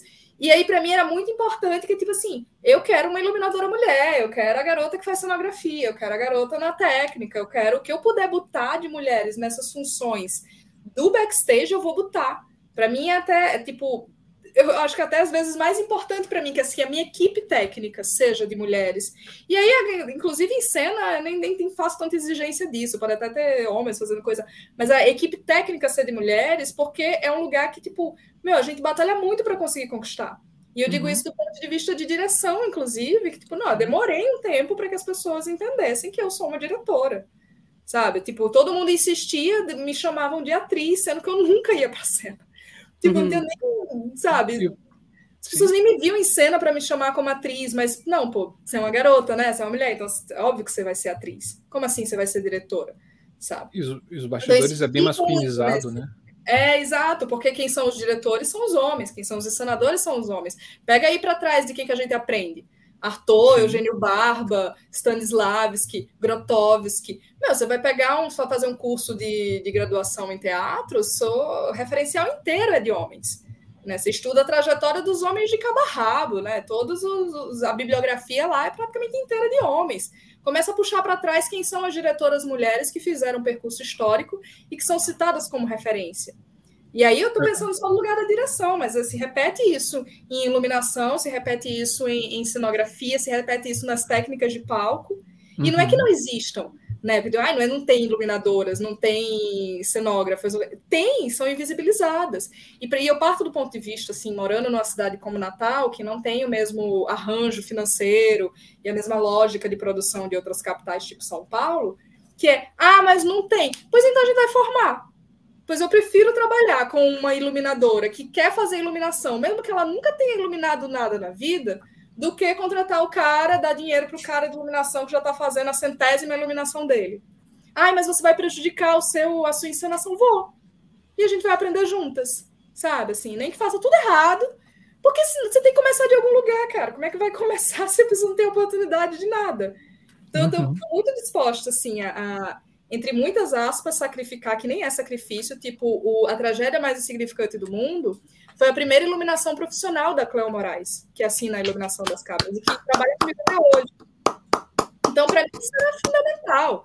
A Cleo já tinha tido. É, Queremos contatos dela. Pois é. Ah. A Cleo já tinha tido experiência com iluminação na universidade, ela sempre gostou muito disso, tipo, chegava junto do, das pessoas que eram os professores, queria aprender, estava lá, nananã, mas não tinha oportunidade de fazer uma iluminação profissional, pois você vai fazer comigo. E a gente vai aprender juntas. E eu, até hoje a Cleo é a que trabalha comigo, já fez várias outras é, iluminações para as coisas que, que eu dirijo. E para mim, assim, é, é, ela ou outras mulheres que apareceram, entendeu? Quem é que é técnica que tem nessa cidade, a gente vai caçar, uhum. sabe? Fazer fulana sair de onde for, que eu vou preferir ela do que o cara que tem mil oportunidades e tudo mais, enfim. E principalmente depois da gente perceber que o Brasil ainda vive um pensamento colonial, né? Nessas, nessa eleição que botou um é, é, a representatividade dessa cabra saindo do esgoto, né? Assim, no poder, né? E legitimou todas essas barbáries é, machistas, sexistas e etc, né? Sim, e o quanto... Desculpa. Pode falar. Não, eu ia dizer só um, um, um adendo, que como essa, esse lugar de. que para mim é muito importante também, é, porque assim, quem foi que me deu espaço na, na direção, né? Fui fazendo direção teatral é, uhum. de maneira autodidata, assim, porque nem espaço de assistência de direção eu conseguia, muitas Sim. vezes, porque quem era eu para estar, né, tentando aprender esse rolê. É, depois da, do trabalho da, da tragédia, hoje a Cleo é uma das iluminadoras cotadas da cidade para fazer mil coisas. Tanto uhum. de, inclusive, nem só de teatro, de teatro, de shows, começou a criar currículo real nisso, assim. Sabe? Tipo assim, você tem um primeiro passo claro. e você conseguir entrar de fato no, no, no mercado. e uhum. começar a, tra a, trabalhar e operar com aquilo. E a bicha é boa pra caramba, sabe? Tipo, mulher preta, artista incrível, e às vezes, tipo, às vezes você é muito bom e não se dá credibilidade por uma questão de, de gênero real. Quantos caras, assim, desculpa, mas quantos caras muito incompetentes tem por aí ganhando oh. espaço, dinheiro para trabalhar e, pelo amor de Deus, sabe? Assim.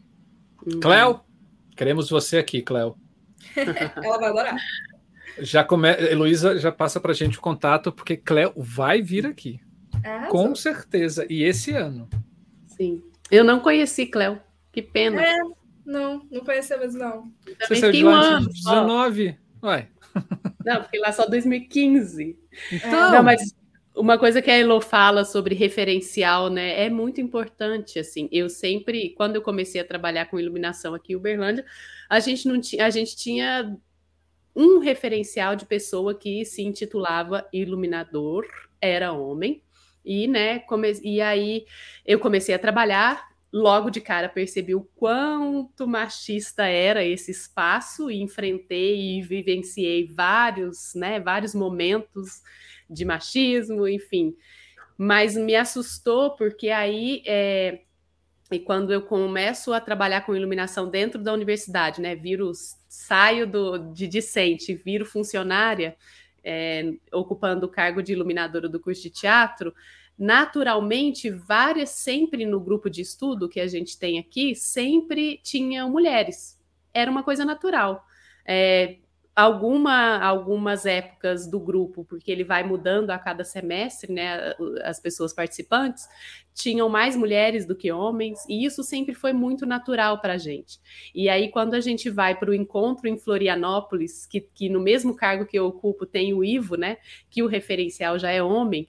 É, lá eu encontro a Priscila Costa, que já teve aqui com a gente no canal também, como a primeira referência feminina trabalhando e estagiando com luz. E aí eu me assustei, sabe? Falei, nossa, mas né? Foi aí que, a, que o meu clique aconteceu, isso em 2013, dois, não me lembro, mas o quanto é importante o referencial, né, que você cita. Quais são os referenciais femininos que a gente tem na história do teatro, na área de direção, na área de iluminação, na história da iluminação brasileira, né, pegando aqui, é, puxando a sardinha para o nosso lado, mas é importantíssimo isso, e acho que a gente tem sim que cada vez mais nos espaços se afirmar, porque ainda há uma diferença muito grande, né, desses referenciais. Então a gente tem que se afirmar e tem que criar espaços para que outras mulheres venham. E infelizmente, muitas vezes criar espaços é negar espaço a outros, né? Então acontece, mas eu acho que é um movimento que a gente tem que que está consciente que ele precisa ser feito. É, talvez não e seja nem negar espaço a outros, Camila, seja é compartilhar espaços com outros, né? Assim, porque a gente pode ter o nosso espaço sem precisar excluir outra pessoa, né? Sim. A gente pode compartilhar e coexistir. Só óbvio, cada um ocupando aquele espaço num, num, em um momento específico, né? Assim. Sim. Eu, gente, estou do lado de vocês, assim, abraçado, de mão dada, enfrentando esse machismo escroto, né, assim, de peito aberto. É, Elô, é ia, só, só uma em relação claro, a isso, que eu ia dizer isso também, favor. assim, que é, é, tem a ver com redistribuição de poder. Porque, Sim. inclusive, tem a ver com poder não somente num lugar de ter capacidade e competência de fazer alguma coisa, mas também poder em termos financeiros.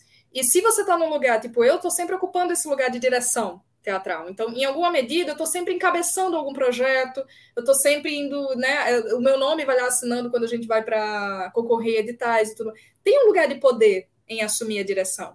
Então, se eu, eu, eu escolho a equipe com quem eu quero trabalhar, né? Não é, é, é, acaba tendo esse, esse fluxo. Então, se eu tenho esse lugar de poder, de, de poder escolher as pessoas com quem eu vou trabalhar, e de poder estar tá assinando projetos, concebendo projetos que vão concorrer editais e que tem a possibilidade de ganhar dinheiro para dentro dessa, desse tipo de produção artística, então eu vou redistribuir isso que eu consegui ter para outras mulheres, tipo assim, inegavelmente.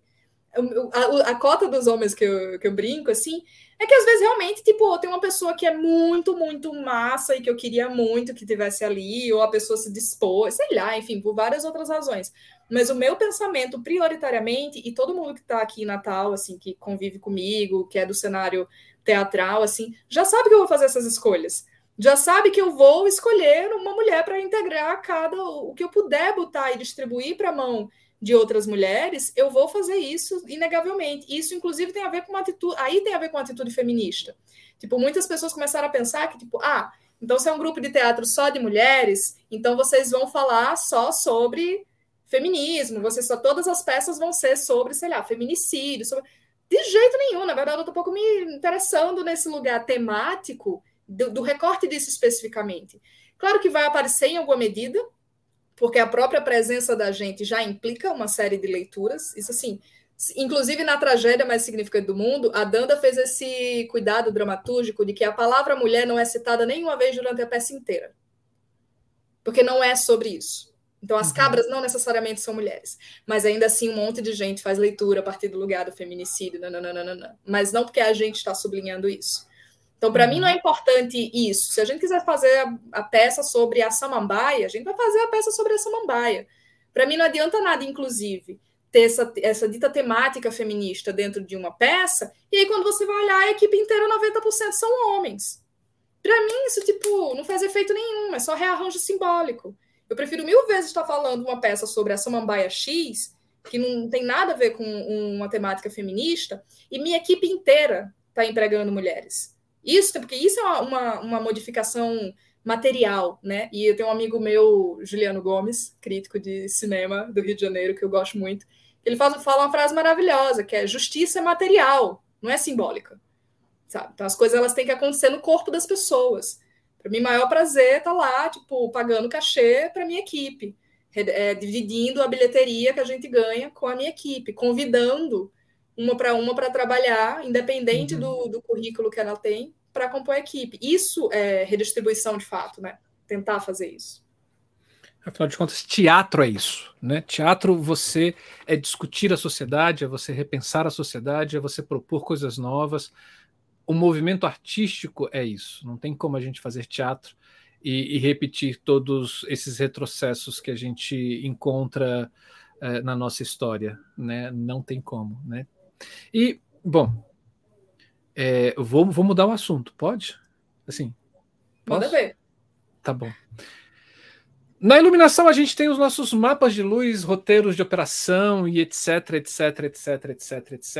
Vamos falar um pouco sobre documentação para a gente já encaminhar um pouco mais para o fim. Na cenografia, o que, que você tem de, de, de documentação para deixar esse seu trabalho registrado? Então, eu, inclusive, eu tenho até um problema com registro de documentação. Quem trabalha comigo puxa muito a minha orelha sobre isso. a gente pode mudar de assunto, eu posso fazer outra pergunta. Mas é algo que eu sei que tenho que arquivar melhor e estou tentando melhorar. Eu faço muito registro, só que o problema é que eu não guardo essas coisas. Meu problema é esse, não é de não fazer, é de não guardar. Esse é o meu problema, mas eu vou, vou melhorar nesse trabalho. Porque eu faço também, às vezes, de maneira tão caótica que daqui a pouco, tipo assim, se perde, enfim. Mas eu acho que tem algumas coisas que são importantes, algumas coisas que eu guardo real, assim. Isso, isso é o que eu tenho. Fotografia, muita. Eu fotografo muito processo. Muito, muito, muito, muito, muito, assim, de tipo HD externo, porque o volume é gigante. Eu faço muito microvídeo também, mas tipo, principalmente fotografia. Então, tenho muita fotografia de processo para composição dessas imagens todas, experimentação de tudo isso. E não só para arquivar, mas porque eu também crio enquanto, tipo, pensando na montagem cênica, a partir dessas fotografias, a partir desses registros. Então, eu preciso das fotos, eu preciso dos vídeos para ficar olhando de novo em casa mil vezes e poder consequência disso, memorizo muito a encenação, cada passo que eu sei vai entrar aqui agora, agora ele vai passar por aqui, agora nesse segundo ele outro vai cruzar aqui. De tanto ver esse material. E é a partir dessas fotos também que eu vou montando. Tipo, ó, essa, foto, essa imagem ela aparece aqui, ela pode desenvolver para essa outra imagem aqui, depois pode. Enfim, literalmente vou fazendo montagem, quase como uhum. procedimento de cinema. É, além da, das fotos, que eu acho que é talvez o que seja o que tem mais arquivamento e que eu guardo, isso aí eu não perdi, mas o que eu não, não tenho cuidado de guardar e que eu preciso melhorar, eu desenho muito. Tipo, faço muito desenho, só que o que acontece é que os meus desenhos são muito caóticos.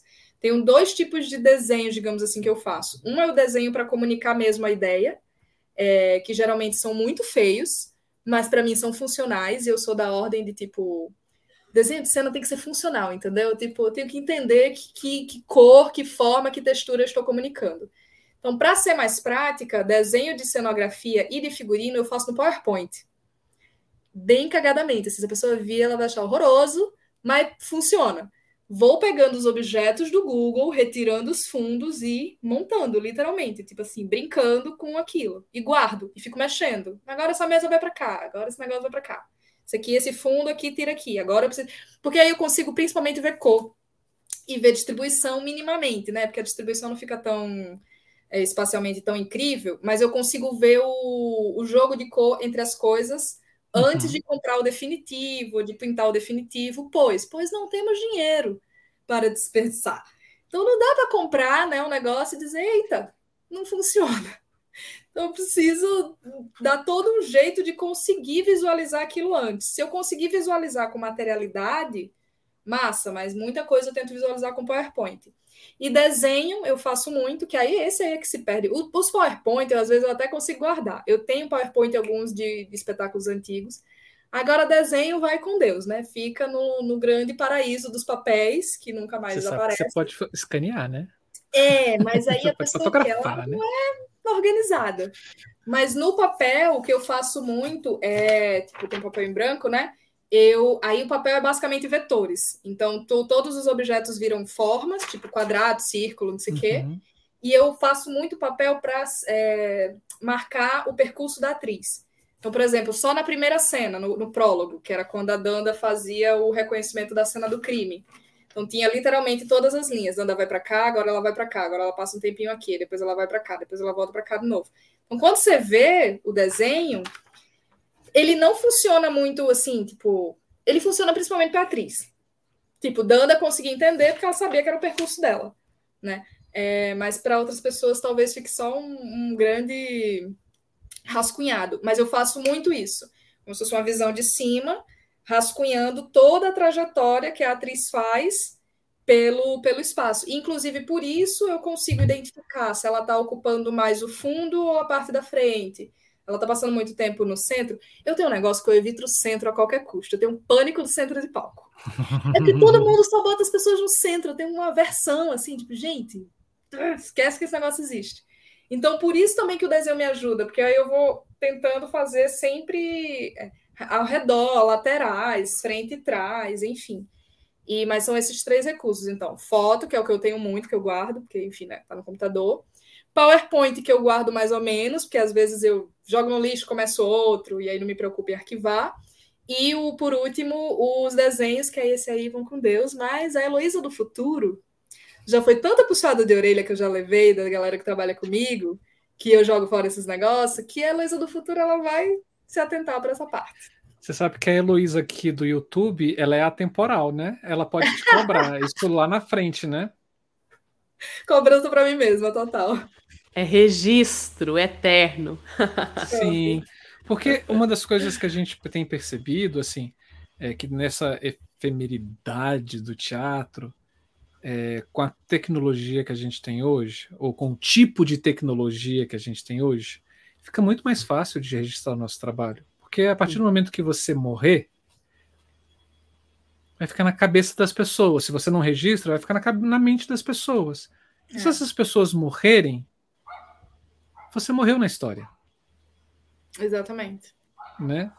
E aí Sim. o que vai acontecer é que a, o registro, mesmo que você deixando isso de forma na nuvem, uma vez que, sei lá, a Heloísa vira uma referência enquanto é, artista é, encenadora né, aí em Natal.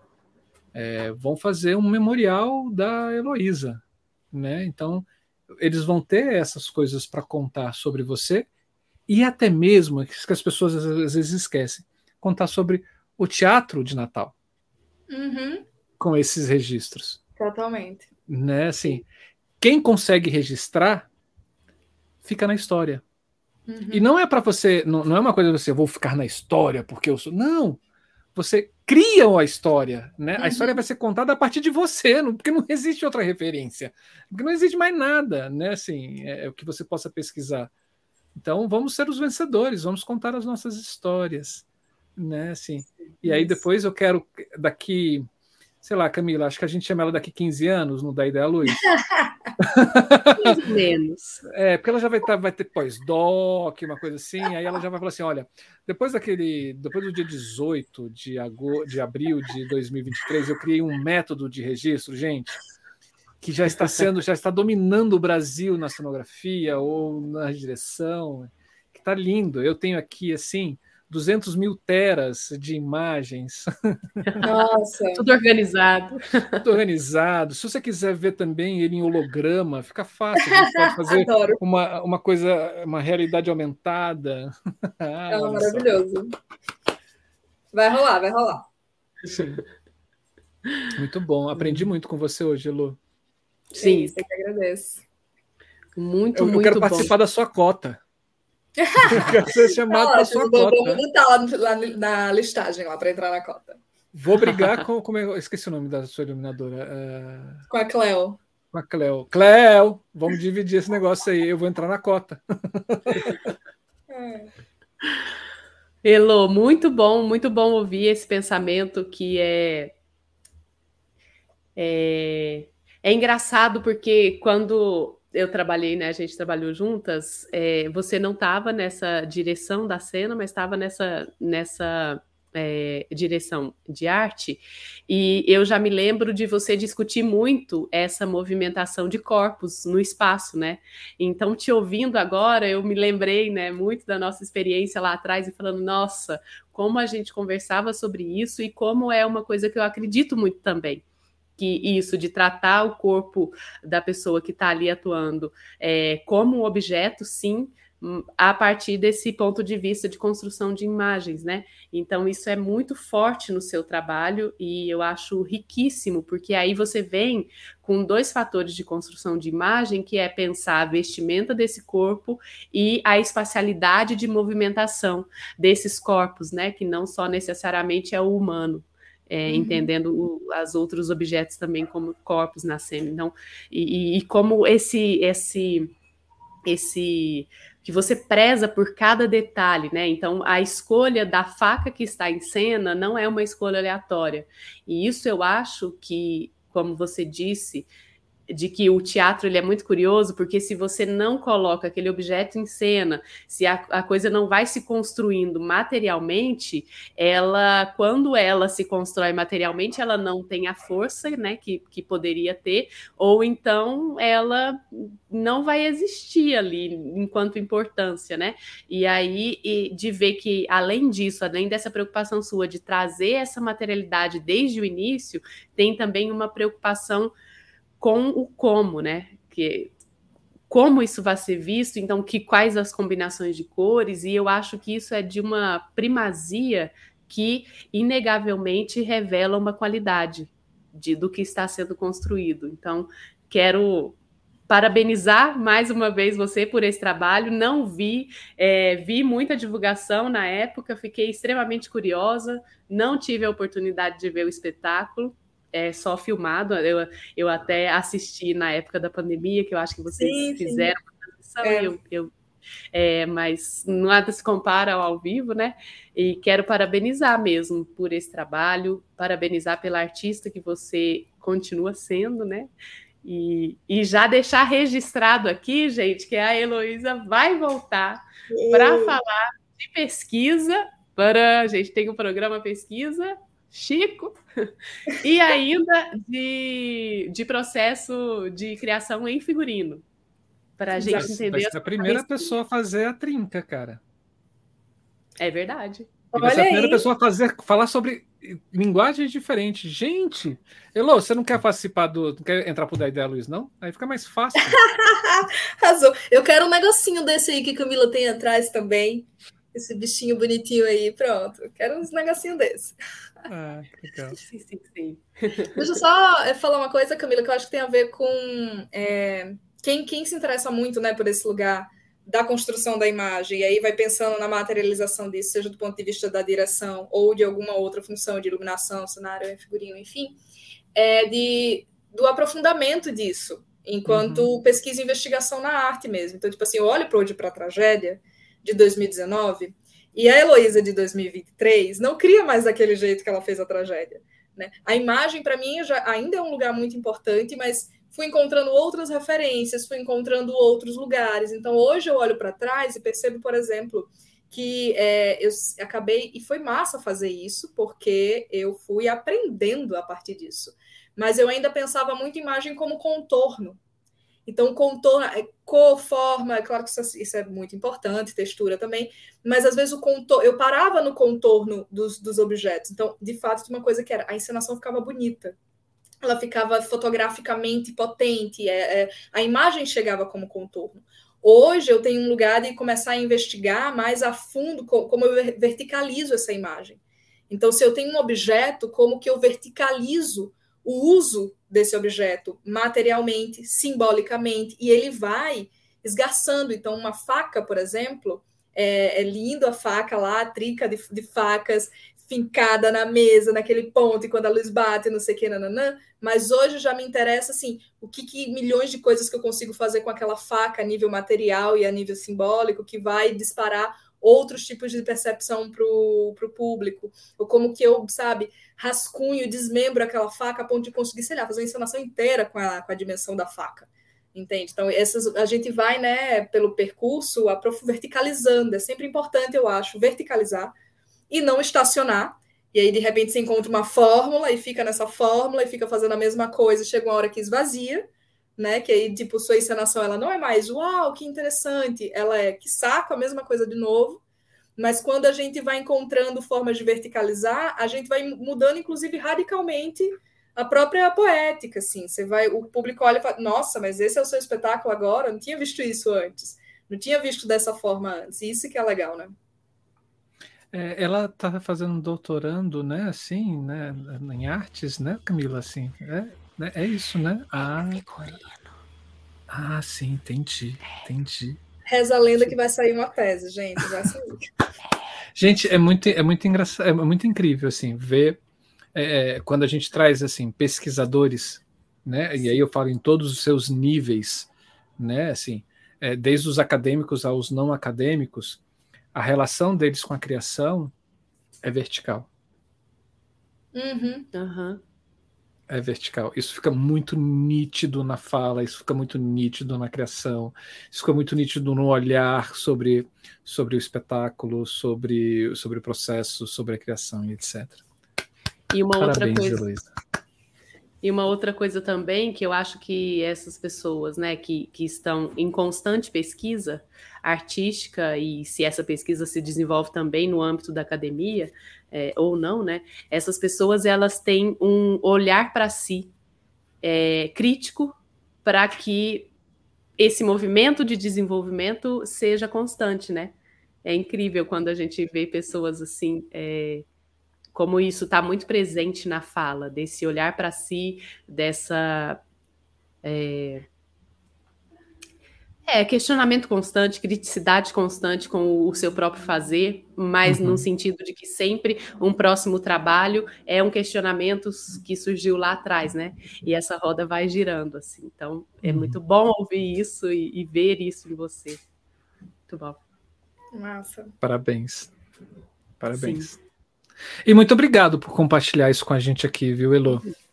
Assim, é, eu sempre tive muitos elogios da sua pessoa por essa pessoa que está aqui em cima, né?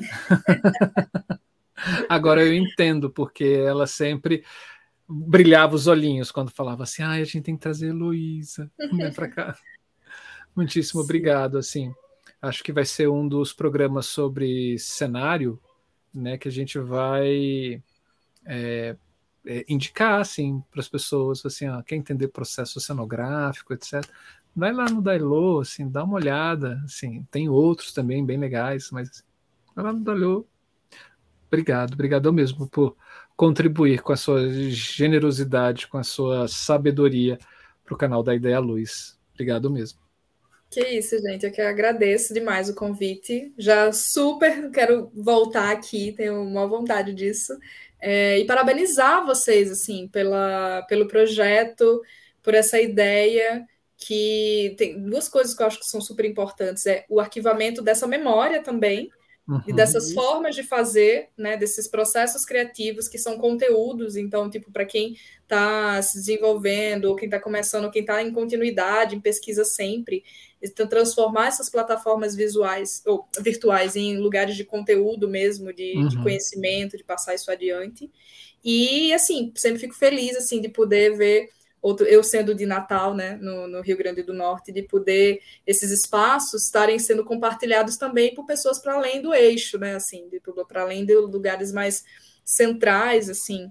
Então, às vezes a gente aqui na, na região Nordeste, o pessoal que trabalha na região Norte faz trampos incríveis, assim, às vezes não consegue, né, ter essa oportunidade de troca e às vezes as pessoas acham que nem existe esse fazer nessas outras localidades. Então, poder estar sempre atenta, assim, a né, chamar outras pessoas, enfim, a gente poder fazer esse conhecimento circular. Eu poder estar aqui falando de artistas, né? Eu não, não faço nada disso. O teatro não se faz sozinho, graças. É uma das coisas mais maravilhosas do teatro, acho que é isso, é não se fazer sozinho, é ser coletivo. E, e a gente aprendeu aqui... hoje também que não se assiste teatro sozinho. Sim. Também, exatamente, exatamente. E poder estar citando aqui o nome de outras artistas que trabalham aqui em Natal, que se criaram aqui, que se formaram aqui, para mim é sempre muito prazeroso assim estar tá colocando elas na roda também. Obrigado. Muito obrigada. E, gente, fazer aquele merchan rapidinho. Curtiu essa nossa conversa aqui? Compartilhe o vídeo, deixe o joinha. Tá difícil hoje, né, gente? É, Deixa no comentário dos vídeos, não só aqui no Superchat, mas comenta lá no vídeo o que, que você achou. Se você que está assistindo no gravado tiver perguntas para fazer para a Heloísa, pode colocar as perguntas no comentário do vídeo, que a gente fica de olho sempre para poder repassar a pergunta para a pessoa convidada. E aciona o sininho, se inscreva no canal, tudo isso colabora muito com a nossa existência aqui dentro dessa plataforma. Estamos no Facebook, Instagram e Telegram para poder compartilhar tudo que vai acontecer no canal. E se você tem preferência por ouvir, também estamos em todas as plataformas agregadoras de podcast. E esse vídeo, gente, é o duzentésimo, trigésimo primeiro vídeo que a gente está postando no nosso canal da Ideia Luz. Porque o duzentésimo, trigésimo segundo vai ser um presente para vocês, porque semana que vem o nosso Da Ideia Luz completa três anos de existência e quem ganha o presente são vocês. Você que está assistindo no gravado, isso já no futuro em 2050, volta lá, assim, no ano de 2023, procura o vídeo nosso de aniversário, porque o bate-papo com um neurocientista chamado Sérgio Neuenschau, calma que vai sair. Neuenschwander, né? É um neurocientista brasileiro, e ele conversou com a gente sobre é, um tema maravilhoso que é como o cérebro interpreta a luz e a arte. E foi um bate-papo muito legal, muito generoso, vale muito a pena. Semana que vem, dia 25, a gente vai estar no ar com ele e esperamos vocês para celebrar mais um ano de existência desse canal que a gente ama muito. Sim, sim, sim. E pessoas, todo o programa Criação, como vocês sabem, a gente termina com uma frase e agora a gente está usando frases de pessoas que já passaram por aqui, porque tem muitos dizeres potentes e a gente quer compartilhar. E a frase de hoje é a seguinte: cenografia, maquiagem, iluminação e figurino são elementos ativos no processo das estruturas criativas, que é de Cíntia Carla num programa Debate. Vale a pena assistir, muito bom. Sim. Muito bom. Então é isso. Elo, mais uma vez, muito obrigada Pessoas que ficaram com a gente aqui, muito obrigada pela presença de sempre. Que bom ter vocês aqui com a gente. Marcelo, muito obrigada. Então é isso. Fechamos mais um? Fechamos. Então, pessoas, esse foi mais um da Ideia Luz Criação. Beijo, queijos. Até a próxima. Beijos.